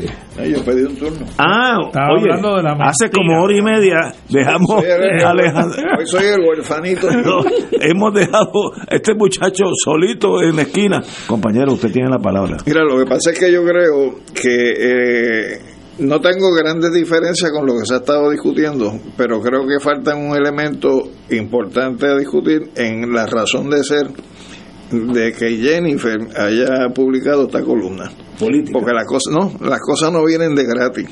Okay. Yo creo que ella está tratando de justificar por qué en el Congreso está apoyando las negociaciones en un pacto de libre asociación y que no le saquen a reducir eso, para entonces decir por qué eso que se está negociando allá no tiene su equivalencia aquí, en el contexto de quienes reclaman como fórmula política que supere la colonia la libre asociación.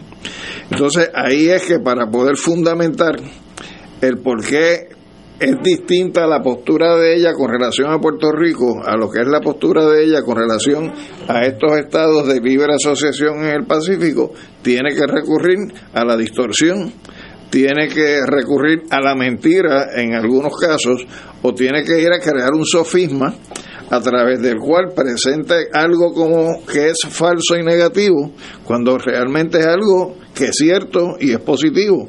Entonces, en ese sentido, fíjate cómo ella, cuando trata de hablar de las partidas que van a recibir estos estados del Pacífico, habla de que solamente son 7.100 millones frente a la cantidad que se recibe en Puerto Rico, pero no entra a analizar cuántos puertorriqueños hay en Puerto Rico y cuántos puertorriqueños hay en esos estados, o cuántos ciudadanos, o, na- o personas hay en esos residentes No, no llegan en esos 100.000. territorios. Por lo tanto, tú no puedes estar comparando chinas con botellas, porque tendrías que hacer una escala de cuánto es la población que tienen ellos con relación a cuál es la población de Puerto Rico, para ver entonces si ellos realmente están por debajo, están iguales o sencillamente podrían estar incluso con más a la luz de cuál es la población que tienen. Y lo mismo hace ella cuando habla de que los fondos son restrictos para ciertas actividades a lo largo de 20 años, cuando el proyecto que ella suscribió lo que habla es que es la misma cantidad que se estaría devengando cuando se dé esa transición a la libre asociación, donde la diferencia es que van a ser fondos en bloque, pero es la misma cantidad por 10 años y a partir del año número 10 se empieza a hacer una reducción de 10% con relación a lo que es la cantidad por los siguientes 10 años. Y entonces ella habla de que son eh, acuerdos temporales que se limitan a 20 años, pero no dice que lo que se está renegociando ahora ya tiene un cargo de 20 años desde que se negociaron originalmente esos acuerdos. Por lo tanto, aquí lo que se está hablando es de la segunda ronda de tiempo en cuanto a la negociación que se está llevando a cabo. Y claro está, ella habla de que se obligaron 39 mil millones, pero que se obligaron 39 mil millones, no es que han llegado 39 mil millones ya transferidos aquí como resultado de los fondos federales por razón pues de los desastres naturales, los terremotos, los huracanes y demás. Por lo tanto, ahí hay un elemento también de manipulación en los datos que se están ofreciendo. Y claro está, te convoya, Ignacio, lo que serían las transferencias otorgadas con lo que son las transferencias de vengada para entonces inflar el número, porque ella está incluyendo aquí eh, seguro social, eh, está incluyendo el Medicare, está incluyendo el Medicaid, que son transferencias que están en dependencia a lo que han sido cosas sobre las cuales nosotros hemos hecho como ciudadanos o como residentes en Puerto Rico las correspondientes aportaciones. Así que me parece que, repito, esto es un documento sencillamente para ella tratar de sacar cara en Puerto Rico de por qué está apoyando un modelo de libre asociación para las islas del Pacífico y aquí lo está demonizando. Así que me parece que, que estos elementos hay que sacarlos a la discusión porque yo estoy de acuerdo con Yello de que no solamente hay falsedades, hay mentiras, pero son falsedades y mentiras que no son gratuitas, son intencionales, porque ella sabe de qué es que se está hablando y lo que está tratando es de confundir al, al, lector puertorriqueño que lea esa columna con algo que no es la realidad como ella lo está presentando. Lo peor de todo es querer meter miedo. la política lo peor de todo es que no es una reflexión que invita al debate racional de ideas con lo cual tú puedes coincidir o diferir, sino que es de nuevo agitar los fantasmas del miedo a la pérdida de la ciudadanía, del, miedo a la pérdida de los fondos federales, cosas como esas. O sea, no se trata de una reflexión inteligente y responsable, sino que es volver a, a los mitos de antaño, que no son exclusivos de los anexionistas, que los colonialistas los han agitado históricamente, y que en todo caso lo que este país merece 125 años después de iniciada esta relación en un país que está en quiebra, en un país donde más de la mitad de la población ha tenido que ir a vivir a otro país, ¿ah? en un país donde la generalidad de la gente no está satisfecha con lo que hay, en un país que está dirigido y gobernado por una institución designada por el Congreso de Estados Unidos, me parece que lo que se exige, lo que debe exigirse es una reflexión responsable, inteligente, profunda y no meter miedo. ese tipo de artículo no supone ningún tipo de contribución a que nosotros estemos más claros sobre lo que somos y sobre lo que queremos ser. Me, me preguntan a Yello, obviamente vía mí, ¿qué él entiende con libre asociación? ¿Qué es eso? Explícalo en términos generales. ¿Cuál sería la relación Puerto Rico con Estados Unidos? Bueno, básicamente la misma relación que tienen con estas tres naciones en el Pacífico, Micronesia, Palau y, las Islas Marshall. Eh, es un pacto entre Estados Unidos y Puerto Rico que parte de la soberanía puertorriqueña y de la soberanía norteamericana. O sea, un acuerdo, un acuerdo dos naciones. donde se pactan, donde está, donde Puerto Rico donde Puerto Rico como país soberano le delega a los Estados Unidos una serie de poderes o, autorizaciones de sectores, ¿no? Por ejemplo, en, en los casos de estos tres países en, en, el Pacífico se ha delegado, por ejemplo, las relaciones exteriores la defensa nacional. El, mundo ah, militar, sí. Así que esas son cosas que ellos han pactado y nosotros en Puerto Rico vamos a pactar lo que entendamos que sea necesario para echar adelante este país y delegarle a Estados Unidos unas áreas que entendemos que quizás ellos lo pueden atender mejor que nosotros, ¿no? Eh, así que eso básicamente es lo que es un acuerdo entre dos países soberanos. Y yo, y yo añadiría que también es parte de la confusión que ella trata de sembrar sembrar con el propósito ok. miedo.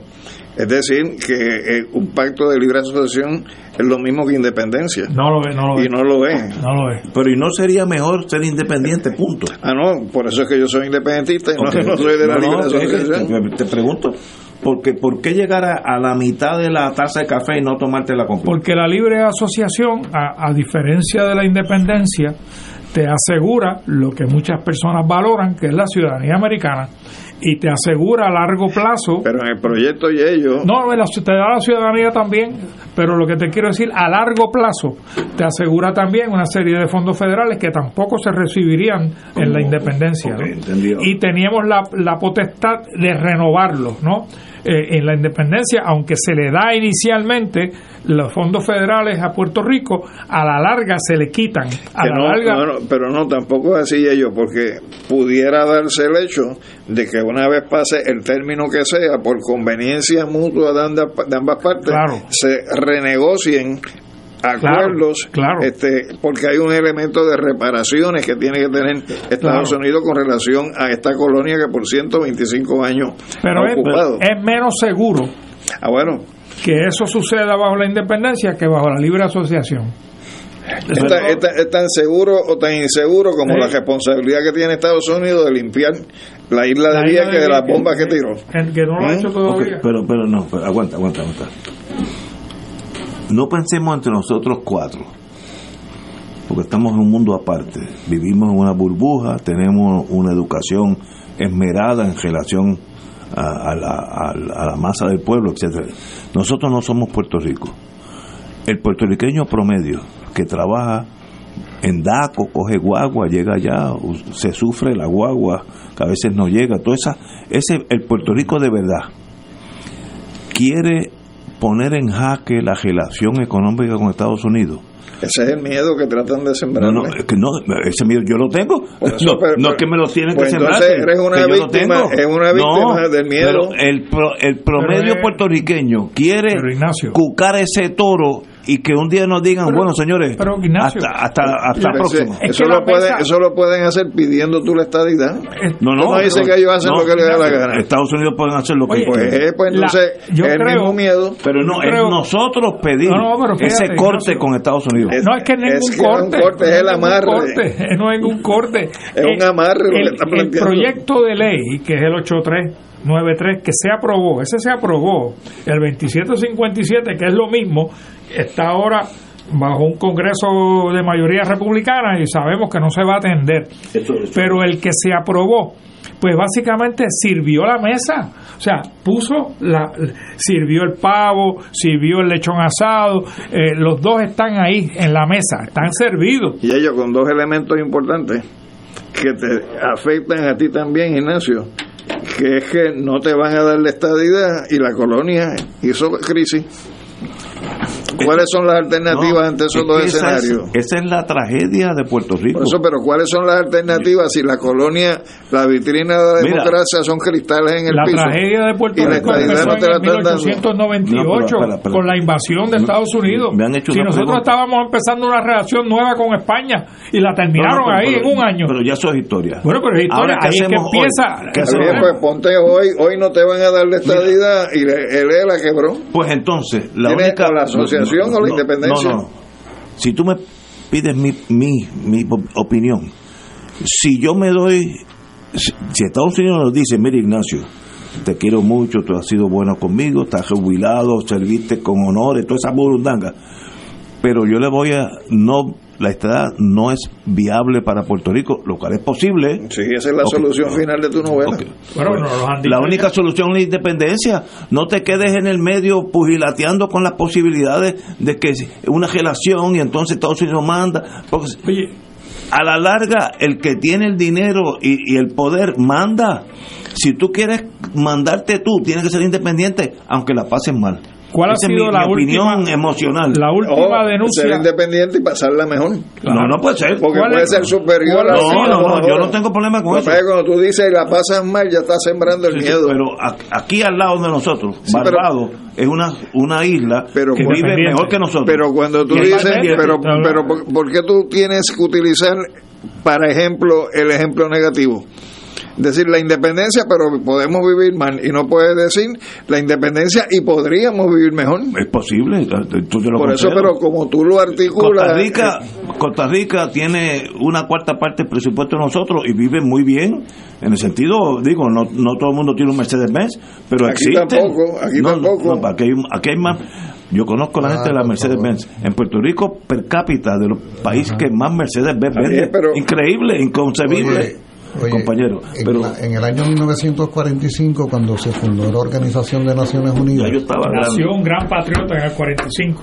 Tú.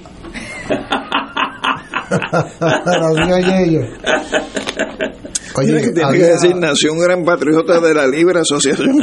había 50 países miembros. ahora hay ciento, casi, casi Hay 200. 193. Se contagiaron. Históricamente, De, de los cuales 187 votaron a favor votaron de la a- invasión de en contra en contra del bloqueo a Cuba. Eh, eh, ayer mismo.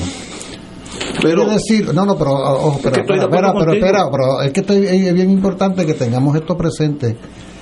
O sea, de- había 150, quiere decir que hoy día hay, había 50, quiere decir que hoy día hay 143 países más que los que había cuando se fundó la organización. Eso es así.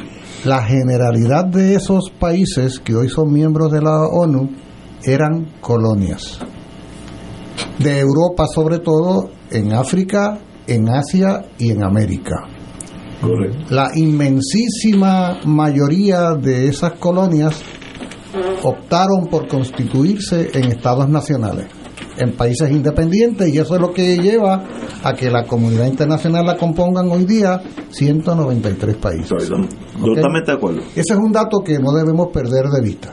En el caso de América, empezando por las propias 13 colonias, los padres fundadores de ese país no optaron por pedirle la anexión a la corona británica. Le hicieron la guerra para alcanzar la independencia, fíjate. Y por ahí siguieron entonces todas las demás eh, colonias en América de las potencias europeas.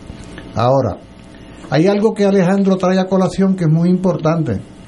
O sea, tú puedes, oye, tú puedes emocionarte profundamente cuando ves la bandera de Estados Unidos cuando tú llegas a Buchanan. Que es verdad, Tú te lo digo en serio. No, no, yo estoy hablándote muy en serio. Se te salen las lágrimas. No, por, Oye, por mi madre, que es verdad, no estoy porque Yo vacilando. entiendo eso, porque 125 años de colonialismo Deja producen ese alguna de marca. relación, claro. Oye, tú puedes, pero es que voy a lo siguiente, de la misma manera, oye, de la misma manera que tú puedes estar enfatuado con Shakira o con dame dime una actriz de esas No, maravillosas con, con Shakira, déjalo ahí, Ok, ahí está bien. Tú puedes estar, oye, asumamos que, asumamos que tú eres, ah, no, estoy hablando en serio, asumamos que tú eres 30 años más joven y que Ay, dice mío. Shakira, me muero por ti, pegas pasquines por ahí y le haces canciones y lo anuncias por aquí. Pero Mira el la, problema- la cara, se lo está creyendo. No, el Lo problema. invitamos al programa. Oye, atiéndeme que te, esto es serio lo que estoy diciendo. ¿Sabes cuál es el problema? Que Shakira, a Shakira tú no le interesas. Sí, exacto. y ella te va a decir, fíjate Ignacio, te agradezco todas esas Sí, sí. eh, galanterías. Pero desde y- lejito, desde pero lejito. ¿sabes qué? Lo más que podemos es ser amigos porque a mí tú no me interesas. Muy bien. Por más que Estás que- asumiendo eso, Julio, no lo sabes. Oye, oye, oye, oye, oye. Me agrada, Yeyo. Usted siempre positivo. Oye, 125 años después de la relación con Estados Unidos, aquí hay un sector importante de la población que se siente con Estados Unidos como tú te sentirías con Shakira.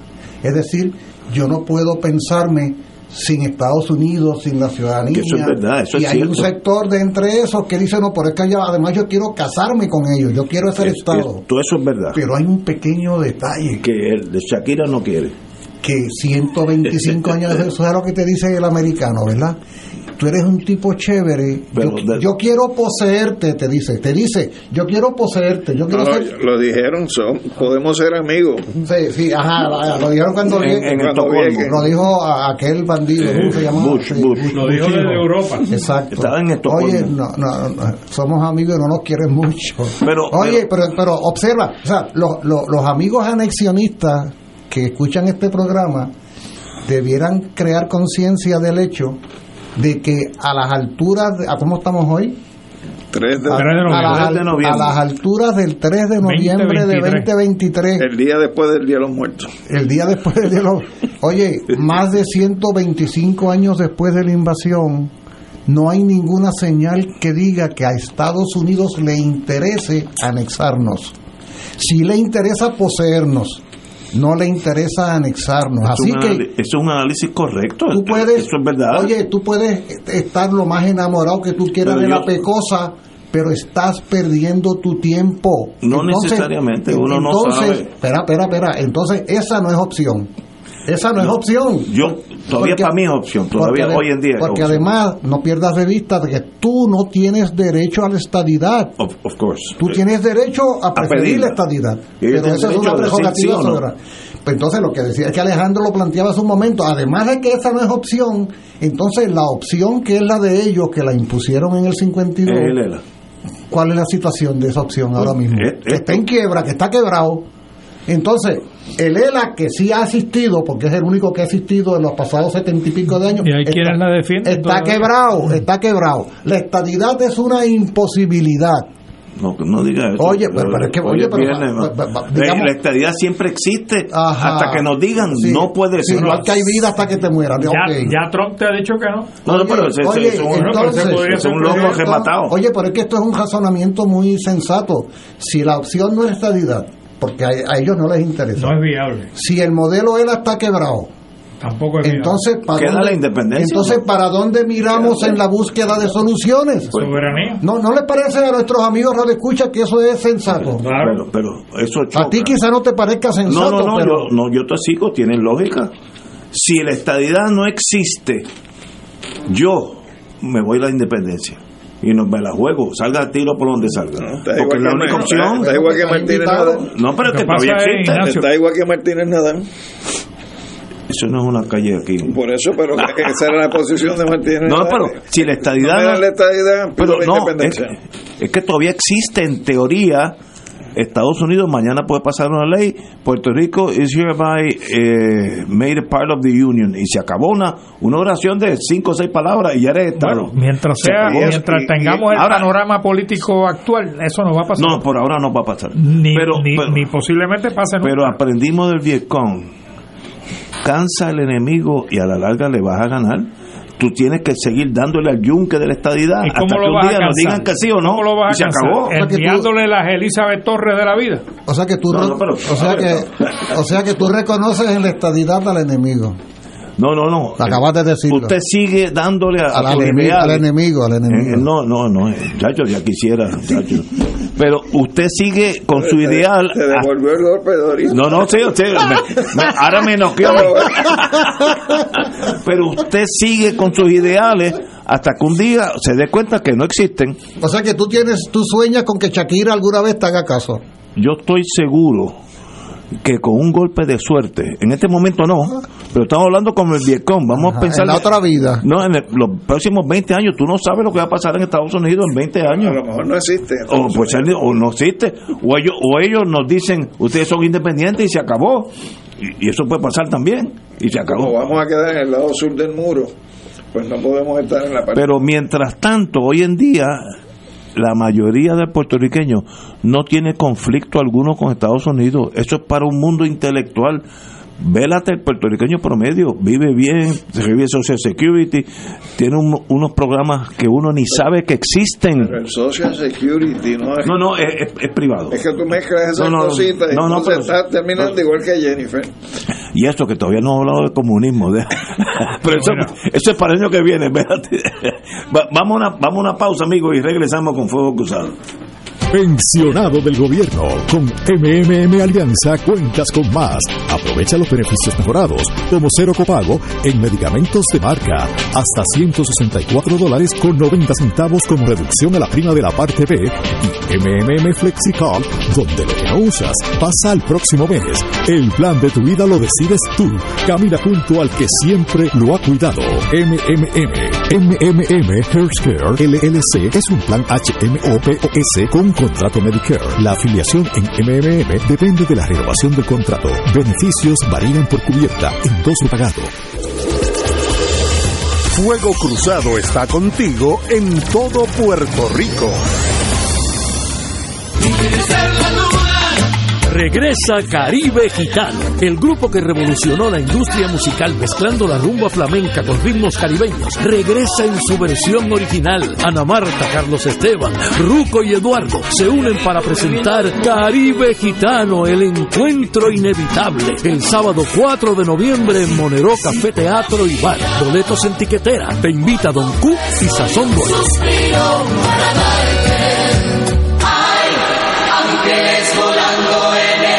Se solicitan ángeles misioneros que transformen la vida de sus hermanos. Yo pienso que cada uno de nosotros puede hacer la diferencia y todo comienza en Radio Paz. Yo quiero ser una mejor persona. Es que es la radio la que me llena. Ser buena persona comienza con ser generoso, compartiendo todo lo que nuestro Padre nos ha dado. Para continuar nuestra misión de llevar un mensaje edificante, para que nuestro espíritu se conmueva ante la necesidad de nuestros hermanos a comenzar a ser mejores personas. Dice el Santo Padre, nadie puede salvarse solo. Por eso existe Radio Paz, la estación que nos ayuda a moderar nuestras vidas para procurar la salvación de todos, para sostener y expandir el mensaje de amor y consuelo para que todos seamos generosos. Esperamos tu llamada del 13 al 17 de noviembre del 2023. Podrás contribuir a través del ATH móvil de Radio Paz. Radio Paz, lleva tus alas.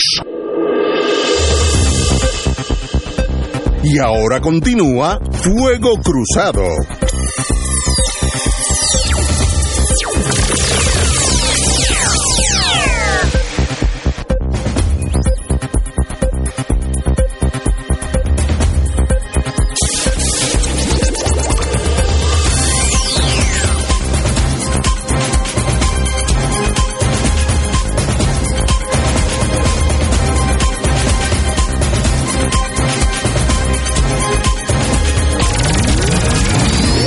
Regresamos amigos y amigas, nos estamos hablando, algunos amigos que me escriben de la derecha, dicen que en Puerto Rico no hay, la mayoría es pro estadidad. Yo no sé si eso es verdad o no, o sea, yo, yo, yo, yo no soy árbitro aunque llevo un poll todos los, todos los días. Lo que yo estoy diciendo es que la relación Estados Unidos y Puerto Rico en este momento es cómoda. Aquí no hay grandes fricciones. Y, es, y eso uno lo palpa. Vete a mañana a las diez y media Plaza Las Américas y no hables con nadie. Se siente, mira a la gente. Hay, hay anger, eh, angustia, hay desasosiego, hay problemas. No, la gente van allí a comprar o pasear, lo que sea. En otras palabras, la relación con Estados Unidos, con esta colonia, que para mí es una colonia clásica, es cómoda. Bueno, Ignacio. Por tanto, cambiarla es más difícil. Porque en, en Angola era un llame irse contra los portugueses, porque eran explotadores, abusadores. Ignacio, pero- esto, es, esto es diferente. Pero estás claro de que no hay ambiente para estadidad. En este momento no. Y está claro que la vitrina de la democracia, todos los cristales están en el piso joto. Bueno, nunca fue Britina. Por pero- eso, por pero- eso, eso fue lo que trataron de vender sí, los Estados Unidos. eso- eso pero, incluso, pero ese fue el discurso de Estados sí, Unidos pero- también. pero- Bendito, pero hay que fue el entenderlo, hay que discurso. entenderlo.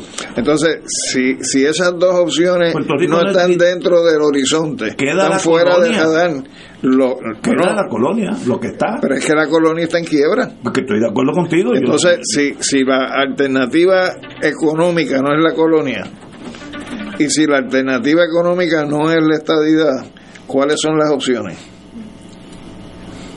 Pues tiene que ser a partir del principio de la soberanía. o independencia. Pero es más cierto, pero es No cierto, es cierto, Ignacio, es cierto que es lo que tú sugieres, que mientras el paciente esté enchufado a la maquinita, se mantiene con vida. Eso Sí. es cierto. O sea, es cierto que se genera desde la precariedad un grado de estabilidad. Una dependencia. Es, cier- es cierto eso. Económica y es cierto, es cierto que si vamos a plaza o a Plaza del Mira a la Caribe, gente en plaza. eh, eh, o sea, todo eso que tú estás diciendo, cualquiera desde la desde, o sea, tú puedes tener una gran infección en, en los riñones, pero tu piel está sana. Entonces, eh, tú, si tú, si tú hicieras un análisis de la persona a partir de su piel, dirías, este tipo está súper saludable, pero tiene un serio problema de infección. Ah, pero no lo ha no detectado, no lo siente. Eso es cierto. O sea, estamos de acuerdo, estamos de acuerdo en que la situación económico-social en Puerto Rico, de manera generalizada, no ha hecho una crisis general. Es cierto eso. Pues no tenemos por qué ocultar eso. O sea, porque lo cierto es que eh, eh, los fondos federales, la tarjeta de la familia, el narcotráfico, este el lavado de dinero, la corrupción, la- las farmacéuticas que siguen funcionando. Es cierto que, que- que- que genera una dinámica, ¿cómo no? La salida masiva de puertorriqueños que ha hecho que entonces ayuda. haya una cantidad mucho menor de Eso personas. ayuda Eso genera una cierta estabilidad, que es la que tú estás señalando. Lo que es peligroso, lo que es peligroso, yo no digo que tú lo estés diciendo, es pretender que como da la impresión de una estabilidad y un orden, aquí no pasa nada. Porque sabes qué, a partir de esa premisa es que mucha gente se mete al mar porque se ve tan planito, se ve tan sedita, y debajo de ese mar tan suavecito hay una corriente que se lo lleva y cuando viene a ver lo que encuentra es el cadáver allá a 10 millas. Entonces, en ese sentido es que yo creo que hay que conciliar tu planteamiento de esta relativa o, o aparente o real estabilidad más o menos con los profundos problemas económicos, sociales y humanos que vive el Estado Libre Asociado, que no se resuelven con la tarjeta de la familia, no se resuelven con que Jennifer consiga tantos dinero según dice ella, porque hay un problema de origen, hay un problema de fondo no resuelto. Mira, es como, es como, oye, esto es como, esto es como la inestabilidad sísmica, los movimientos sísmicos, sísmicos que ocurren en las zonas cercanas a un volcán, comienza a temblar y eso no quiere decir que va a hacer erupción mañana porque tembló hoy. Pero eso te la indica, larga, sí. pero eso te indica cuando tú lees el registro del sismógrafo, te dice, oye, el sismógrafo te está diciendo que hay una inestabilidad sísmica en la zona que propende a que en algún momento haya erupción. dándote mérito a lo que tú dices. Uno no tiene que ser un científico social o sociólogo para darse cuenta que algo está mal en Puerto Rico. No hay que ser científico. Sal de aquí y en la esquina, ya yo sé dónde está el boquete. Y entonces ahí, ya yo, Tra- yo me echo más para. Trata de llegar a plaza y el boquete te lo vas a Sí, encontrar. no, por tanto, hay síntomas, síntomas físicos de las cosas no están bien. Un ejemplo que me dio hoy. Bueno, hoy, no son hoy- solamente físicos. no, no es. Ignacio. Ok, pero hoy, hoy yo llegué tempranito porque tenía que hacer algo en Viejo San Juan y fui al restaurante media hora antes. Y me senté con la señora, la señorita que sirve allí porque quería hablar con ella. pero Que no es Shakira. igual de bonita, igual de bonita. No, no, Shakira, pero un poco más grande, pero buenísima persona. Y yo le dije, háblame de tu vida, dime las cosas, ¿qué estás cont- Yo quiero oír la gente, no quiero yo hablarle. Me dice, ¿y qué problema tú tienes? Fíjate, una pregunta, ya hay amistad, dice, la escuela de mi nena. Y digo, ok, dime, dime, dime la escuela de tu nena. Mi nena tiene 14 años, está en escuela superior, y la maestra de matemática no ha llegado todavía. Mira lo que me dice, palabras, no ha llegado. No es que ha faltado, eres- Que no hay, no hay. Que no la ha tenido. ¿Tú crees que esa muchacha es feliz? No es feliz porque ella dice, mañana mi hija va a querer ir a la Universidad de Puerto Rico, que es la única opción que ella tiene por la cuestión económica. Y si no tiene matemática, tiene menos posibilidades. Ponle, un asterisco. Bueno, ok, o- o- Porque o la, sea, la Junta de Control Fíjate, Fiscal. Pero fíjate, ese es un problema que te dan cuenta, tú chocas con la realidad que algo está mal en Puerto Rico con el sistema de educación que tenemos, que es más grande el presupuesto de muchas naciones del mundo. No hay una maestra de, de matemática en la escuela, no voy a decir el nombre. pues algo está Mira, mal. ¿Y de qué partido han sido los más corruptos en educación? De ambos. No, de, de, bueno, ambos. de- de dónde ha habido? No han No, metido yo- preso a ningún del Partido Popular. No, pero van, vienen han, metido preso dos del PNP.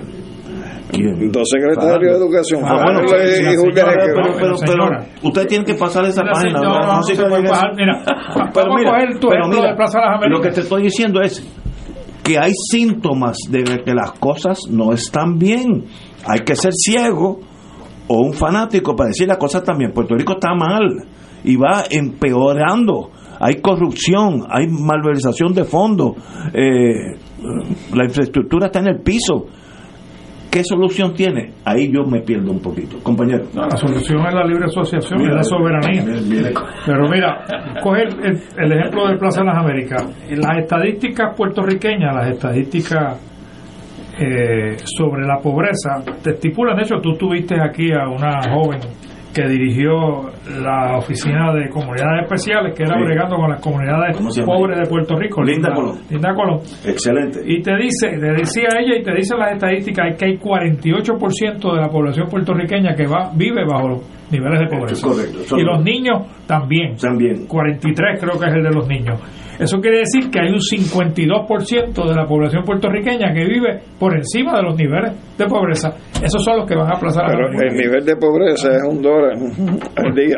Por- Eso es lo que van a, a Plaza de las Américas. Pero- pero, el otro 48 no va porque no te cogen allí. La, esas tiendas que hay allí, ninguna coge la, la tarjeta de salud, ni ninguna coge la tarjeta de, de Pero la hay un familia. 52% del país que está conteste o contento o ah, este eh, cuando uno estoy pensando en inglés cuando uno llega a un momento cuando dice bueno esto es lo, lo mejor que trajo el barco Está Eh, resignado. resignado eh, a, a ese, ese 52% no quiere cambio y esas son las elecciones ¿sabe? hay una dependencia física de dinero y emocional que es también hasta más la, poderosa la situación de crisis no genera automáticamente una protesta que conduzca a un cambio. Eso no sucede así automáticamente. De la misma manera que cuando una relación de pareja se va descomponiendo, lo primero que sucede no es un divorcio.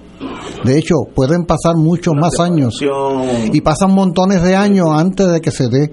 Así es el desarrollo de la conciencia. O sea, aquí hay mucha gente.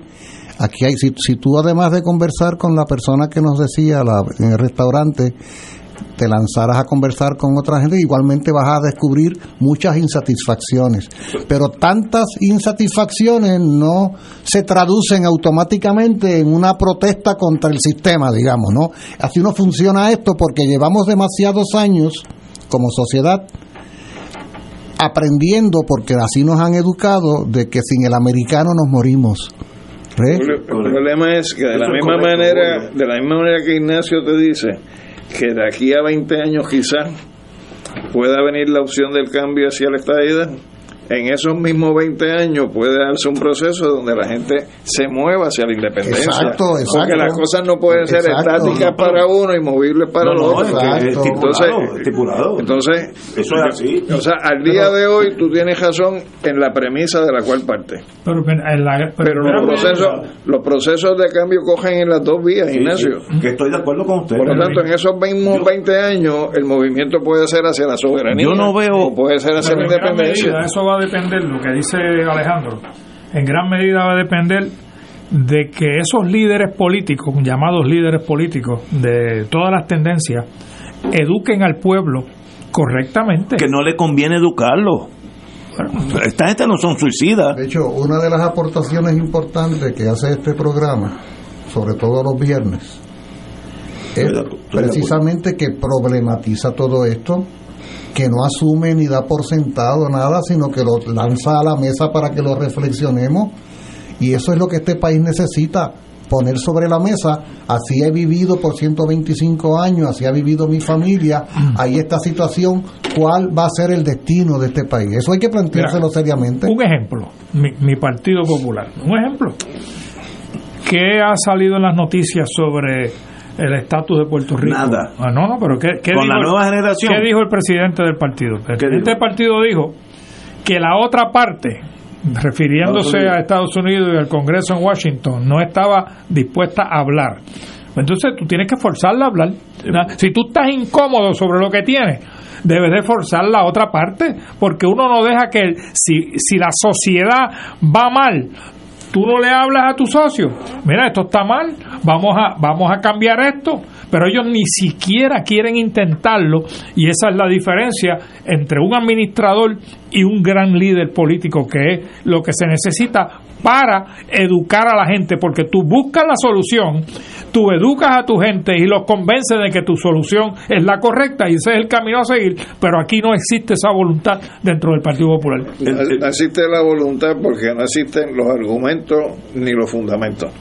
Tú sabes que, que en ese sentido he lamentado cuando supe que Juan Zaragoza estuvo aquí el miércoles, ¿fue? No, no, no, creo que fue miércoles. Me, me hubiera, me hubiera- me hubiera encantado que estuviera con nosotros hoy porque desde hace varios días tengo ya la primera pregunta que quiero hacerle. ¿Para qué tú quieres ser gobernador del estado Es de una buena pregunta. Puerto? O sea, que, que, que- Una vez que, ya- una vez que ganaste, ¿qué pasa? ¿Qué pasa? ¿Qué, qué valor tiene ser gobernador de, de esta colonia venida menos? ¿no? Sería la primerísima pregunta porque tiene que ver un poco con lo que plantea el compañero Ortiz Javier, de ese sentido de negación que hay en esa institución que yo los he escuchado también. La misma historia, dejémoslo para después porque lo de ahora son los problemas inmediatos. La misma historia, con ese duérmete nene nos han tenido décadas y mientras tanto el país sigue colapsando. Pero cada vez menos gente le cree el duerme tener. Bueno, pero es que es obvio. Antes, en los años 60 y 70. dos partidos. No, no. lo- yo estuve en General Electric 10 años de mi vida. En el boom de Puerto Rico, había una necesidad de tantos ingenieros para construir cosas que había que importarlos.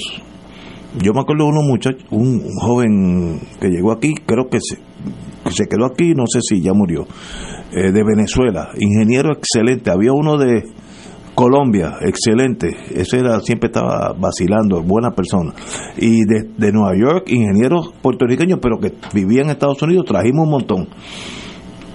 Eso yo lo viví. Había que traerlo, había que ofrecerle dinero de verdad. Eso se llama Foreign Service Employee, que tú lo contratas más allá de la de los rangos del- del dinero que se le pagan a los nativos, vamos a ponerlo así, porque tú eres eh, tú lo traíste con El una misión. el incentivo. El incentivo, es- esa es la cosa.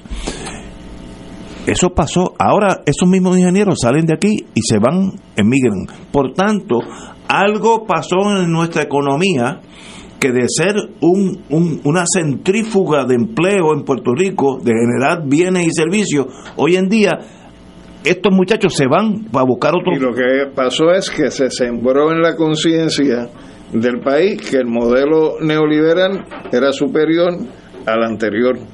Y entonces, ¿qué pasa? Te dicen es que no aparece quien trabaje. Pero si el que va a trabajar es por 9.50 a la hora, con eso no se sostiene una familia en este país. No, no, obvio, obvio. Por lo tanto, la alternativa tiene que ser una alternativa de ingreso superior para que la gente se plantee, pues mira, es bueno trabajar o es necesario trabajar. Entonces, esa no es la realidad Pero de ese este mismo país. puertorriqueño que no trabaja aquí, coge un avión y va a Kentucky y trabaja. Pero allá no le están pagando 9.50. No, no, allá le pagan ¿Ah? 15 por lo menos. Pues entonces, el problema no es que no haya fuerza de trabajo. Es la economía. Es que quién va a trabajar por lo que se está pagando. Ignacio, el nuevo contrato, perdóname Julio, el nuevo contrato, por lo menos leí algo sobre el nuevo contrato que ha negociado la unión con los tres manufactureros estos de automóviles, Ford, Chevrolet, Ah, sí, sí, sí. creo que le van a pagar 40 Sí, dólares por ahí la están. ¿ah? por ahí están. 40. Sí, señor. A los que trabajan en la planta donde mi hija es parte de ella, le pagan, para empezar, 47 dólares la hora. Ya tuve. Pero es que es una economía gigantesca. No se puede comparar. No, no, no puedes comparar las dos cosas porque es Ahora, en el caso de Puerto Rico. El problema, pero Julia, Sí, sí. es que, es que hay que compararla. Hay que compararla porque el costo de la vida aquí es igual o Ah, más. Es igual o más, por mira, lo tanto mira no el informe que acaba de salir, US World News. San Juan es la ciudad, una de las ciudades más caras en Estados Sí, Unidos. sí, sí. Siempre, ¿Ah? siempre lo sé. Sobre eso de la empleomanía, si la combinación de, de, de plan WIC, renta negativa, tarjeta de la familia, el chiripeo por ahí, la movida legal o ilegal, si eso cuadra a más de 9.50, te sale más barato quedarte en tu casa. Pues claro. Eh, O eso es lo que está pasando. entonces- por, por eso es que la tasa de participación de la fuerza de trabajo en este país es menos del 50%. Sí. Que quiere decir gente que podría trabajar, pero no está trabajando, que no es que estén desempleados, No. es que no están dentro de lo que es el proceso de producción. Y, y si uno fuera el presidente o el dictador del país, ¿qué uno tiene que hacer para cambiar esto? que ¿Para jamaquear a Puerto Rico? Yo, yo, no, yo no sé las soluciones. Pero digo no, pero no hay que ser dictador para buscar alternativas, Ignacio, Pero porque ¿qué siempre se plantea el, el- el- la parte más negativa para entonces decir cómo vamos a buscar los cambios. Eso, que no hemos mencionado comunismo, eso eso es para el año que viene.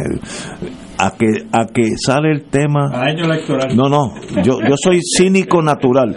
A que sale el tema de Chávez, Fidel Castro, el Che, de con algunas, algunas cosas del Che Guevara, para las elecciones, para meter miedo. Pero Es- ya todos esos se murieron.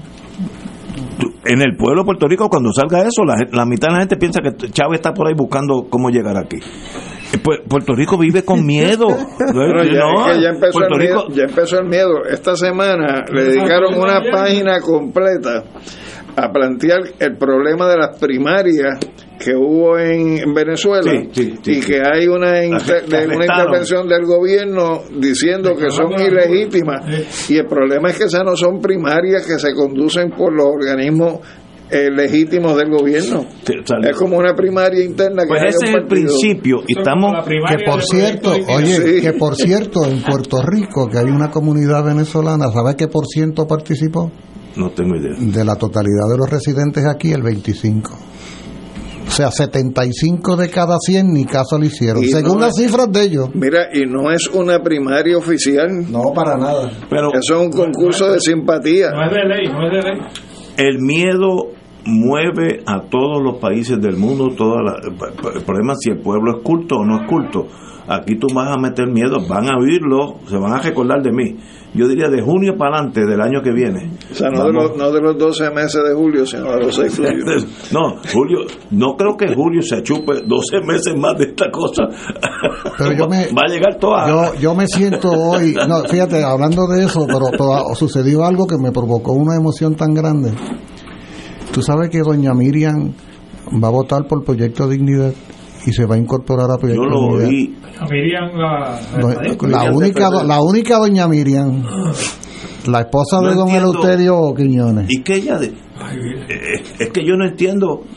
esa esa dupleta de Elizabeth Torres y doña Miriam Ramírez de Ferrer ¿qué te parece eh, eh, Ignacio? Cada día que pasa, considero que un golpe de Estado sería conveniente para el país, porque no puedo entender esto. Doña Miriam, el proyecto de esa cosa, de dignidad, que el proyecto de dignidad es un desangramiento del Partido Nuevo.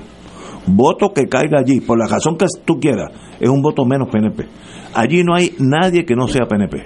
PNP y de derecha. Todavía no está claro cómo va a votar porque ella es residente en la Florida. Bueno, no, no creo que ella pueda votar aquí.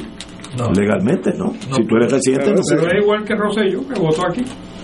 Pero eso no lo hace legal. ¿eh? No. Si mi hija no puede votar Pero aquí, así lo eligieron para la cosa esa de. el embuste bueno, eso es otra cosa. Pero no, no deja de, no deja de ser emocionante. Sí, no, no, no. ¿Cómo salimos? Vamos a traerla al programa. Mi única necesidad, ya uno está entrando en años, ¿cómo salimos de esta hecatombe económica? Olvídate del estatus, el que tú quieras, escoge el que tú quieras. Puerto Rico no puede seguir en esta cuesta, que la única solución, yo tengo un amigo que trabaja en una línea aérea, me dice, en Puerto Rico to- todavía la gente se está yendo. Si tú comparas, no voy a decir la línea, me dijo que no lo mencionara, los que salen al mes con- contra los que regresan al mes, hay un déficit de 1.500 a 2.000 al mes. Esos son 24.000 personas al año. esa pregunta tuya de cómo salir de esto, te voy a dar un ejemplo. Uno. ¿Cómo, cómo? Te voy a dar un ejemplo. Yo, yo estuve esta mañana haciendo compras y entonces me detuve frente, me acordé de ti esta mañana, ayer yo, porque, porque me paré frente al congelador donde están todos los productos del mar, Ajá. pe- pescado, pulpo, camarones y todo. Oye, un inmenso congelador así, gigante, gigante, de productos de Chile, de Vietnam, Sí, sí, de la sí. China, de Estados Unidos, de todo. La actividad de pesca en Puerto Rico no llega al- ni al 3%. No, ni eso. Somos islas, el planeta en sus dos terceras partes son mares y océanos. Hubo años atrás en que este compañero Ortiz Daliot, Orlando Parga y yo radicamos un proyecto de ley, los tres nosotros, para el desarrollo de una marina pesquera en Puerto Rico, una escuela de marinería que fuera orientada a crear A una pesca. marina de pesca para que Puerto Rico pudiera generar toda una actividad económica de productos del mar, no para ser autosuficiente necesariamente para abrir un espacio de producción, lo que implicaría un espacio para generar riqueza propia. Fíjate, inmediatamente saltaron los resortes del gobierno federal aduciendo que nosotros no tenemos control sobre nuestro mar territorial, como efectivamente es cierto, e inmediatamente otros resortes contra cualquier iniciativa como la que nosotros proponíamos. ¿Qué es lo que te estoy queriendo decir? La única manera de salir de la hecatombe es generando una economía que produzca riqueza propia. Pero para tener la posibilidad de generar riqueza propia hay que tener poderes políticos para implementarlos y, por ejemplo, en este caso que yo comento, producir productos del mar que nos puedan servir para satisfacer necesidades y que la siguiente vez que yo vaya a hacer compra en ese congelador haya Haya- pulpo, haya camarones y haya pescado producido en Puerto Rico Que no sea el de Semana Santa. y que no sean esos, bendito Dios, el, el 2% que cada vez es menos porque las cooperativas pesqueras en Puerto Rico van desapareciendo, porque los hijos, los nietos de los, de los miembros de las cooperativas no van a sustituir a sus padres. No veo solución. Bueno, yo te estoy dando un Sí. plante- así a escala, a escala te Pero estoy hay que, planteando. buscar, hay que buscar cosas específicas. Bueno, para ahí tienes- Hay algo específico, mira, la, pes- la pescadería local son las villas pesqueras que tú ves por ahí con unos botecitos, unas yolitas que salen los pescadores a una, dos, tres millas de Puerto Rico a pescar y traen eso para venderlo en Puerto Rico. La pesca internacional, que era lo que buscábamos Julio y yo y Parga, era crear una política sobre, sobre ese aspecto de la vida eh, económica del país, porque la mayoría de, la, de, la, de, la- de los barcos españoles y los barcos aquí, chinos y los barcos italianos que salen a pescar es a las aguas internacionales, Sí, sí, sí. no es aquí en la, No, no, no, es en la periferia de, de- de Puerto Rico y eso nunca se ha tratado de intentar en Puerto Rico. Ahora, ¿sabes lo que iba a suceder si se lograba producir, eh, crear esa escuela de marinería y una industria pesquera?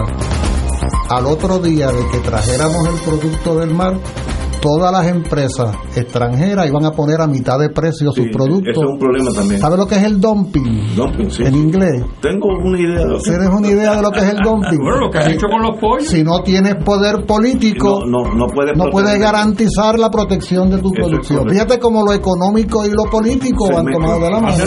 Además, Señores. ese es uno de los principios del neoliberalismo, que es que las empresas sean capaces de vender su producción donde les vengan ganas y que las economías nacionales no le puedan poner restricciones y aranceles a la entrada de esos productos. Y que nosotros en el caso de Puerto Rico somos absolutamente consumidores y no productores. Mientras continúe la colonia, esos factores van a estar ahí. Exacto. Eso- Palabra con luz. no, no es que la, la vida es como es, no como yo quiero. Y, y con la estadidad no cambian. No digas eso, que me, me voy de aquí deprimido. Señores, hasta, hasta el lunes por, la- por las 17 horas. Pensionado del gobierno. Con MMM Alianza cuentas con más. Aprovecha los beneficios mejorados, como cero copago en medicamentos de marca, hasta 164 dólares con 90 centavos como reducción a la prima de la parte B y MMM FlexiCard, donde lo que no usas pasa al próximo mes. El plan de tu vida lo decides tú. Camina junto al que siempre lo ha cuidado. MMM. MMM Healthcare LLC es un plan HMOPOS con contrato Medicare. La afiliación en MMM depende de la renovación del contrato. Beneficios varían por cubierta, endoso pagado. Esta emisora y sus anunciantes no se solidarizan necesariamente con las expresiones vertidas en el que acaban de escuchar.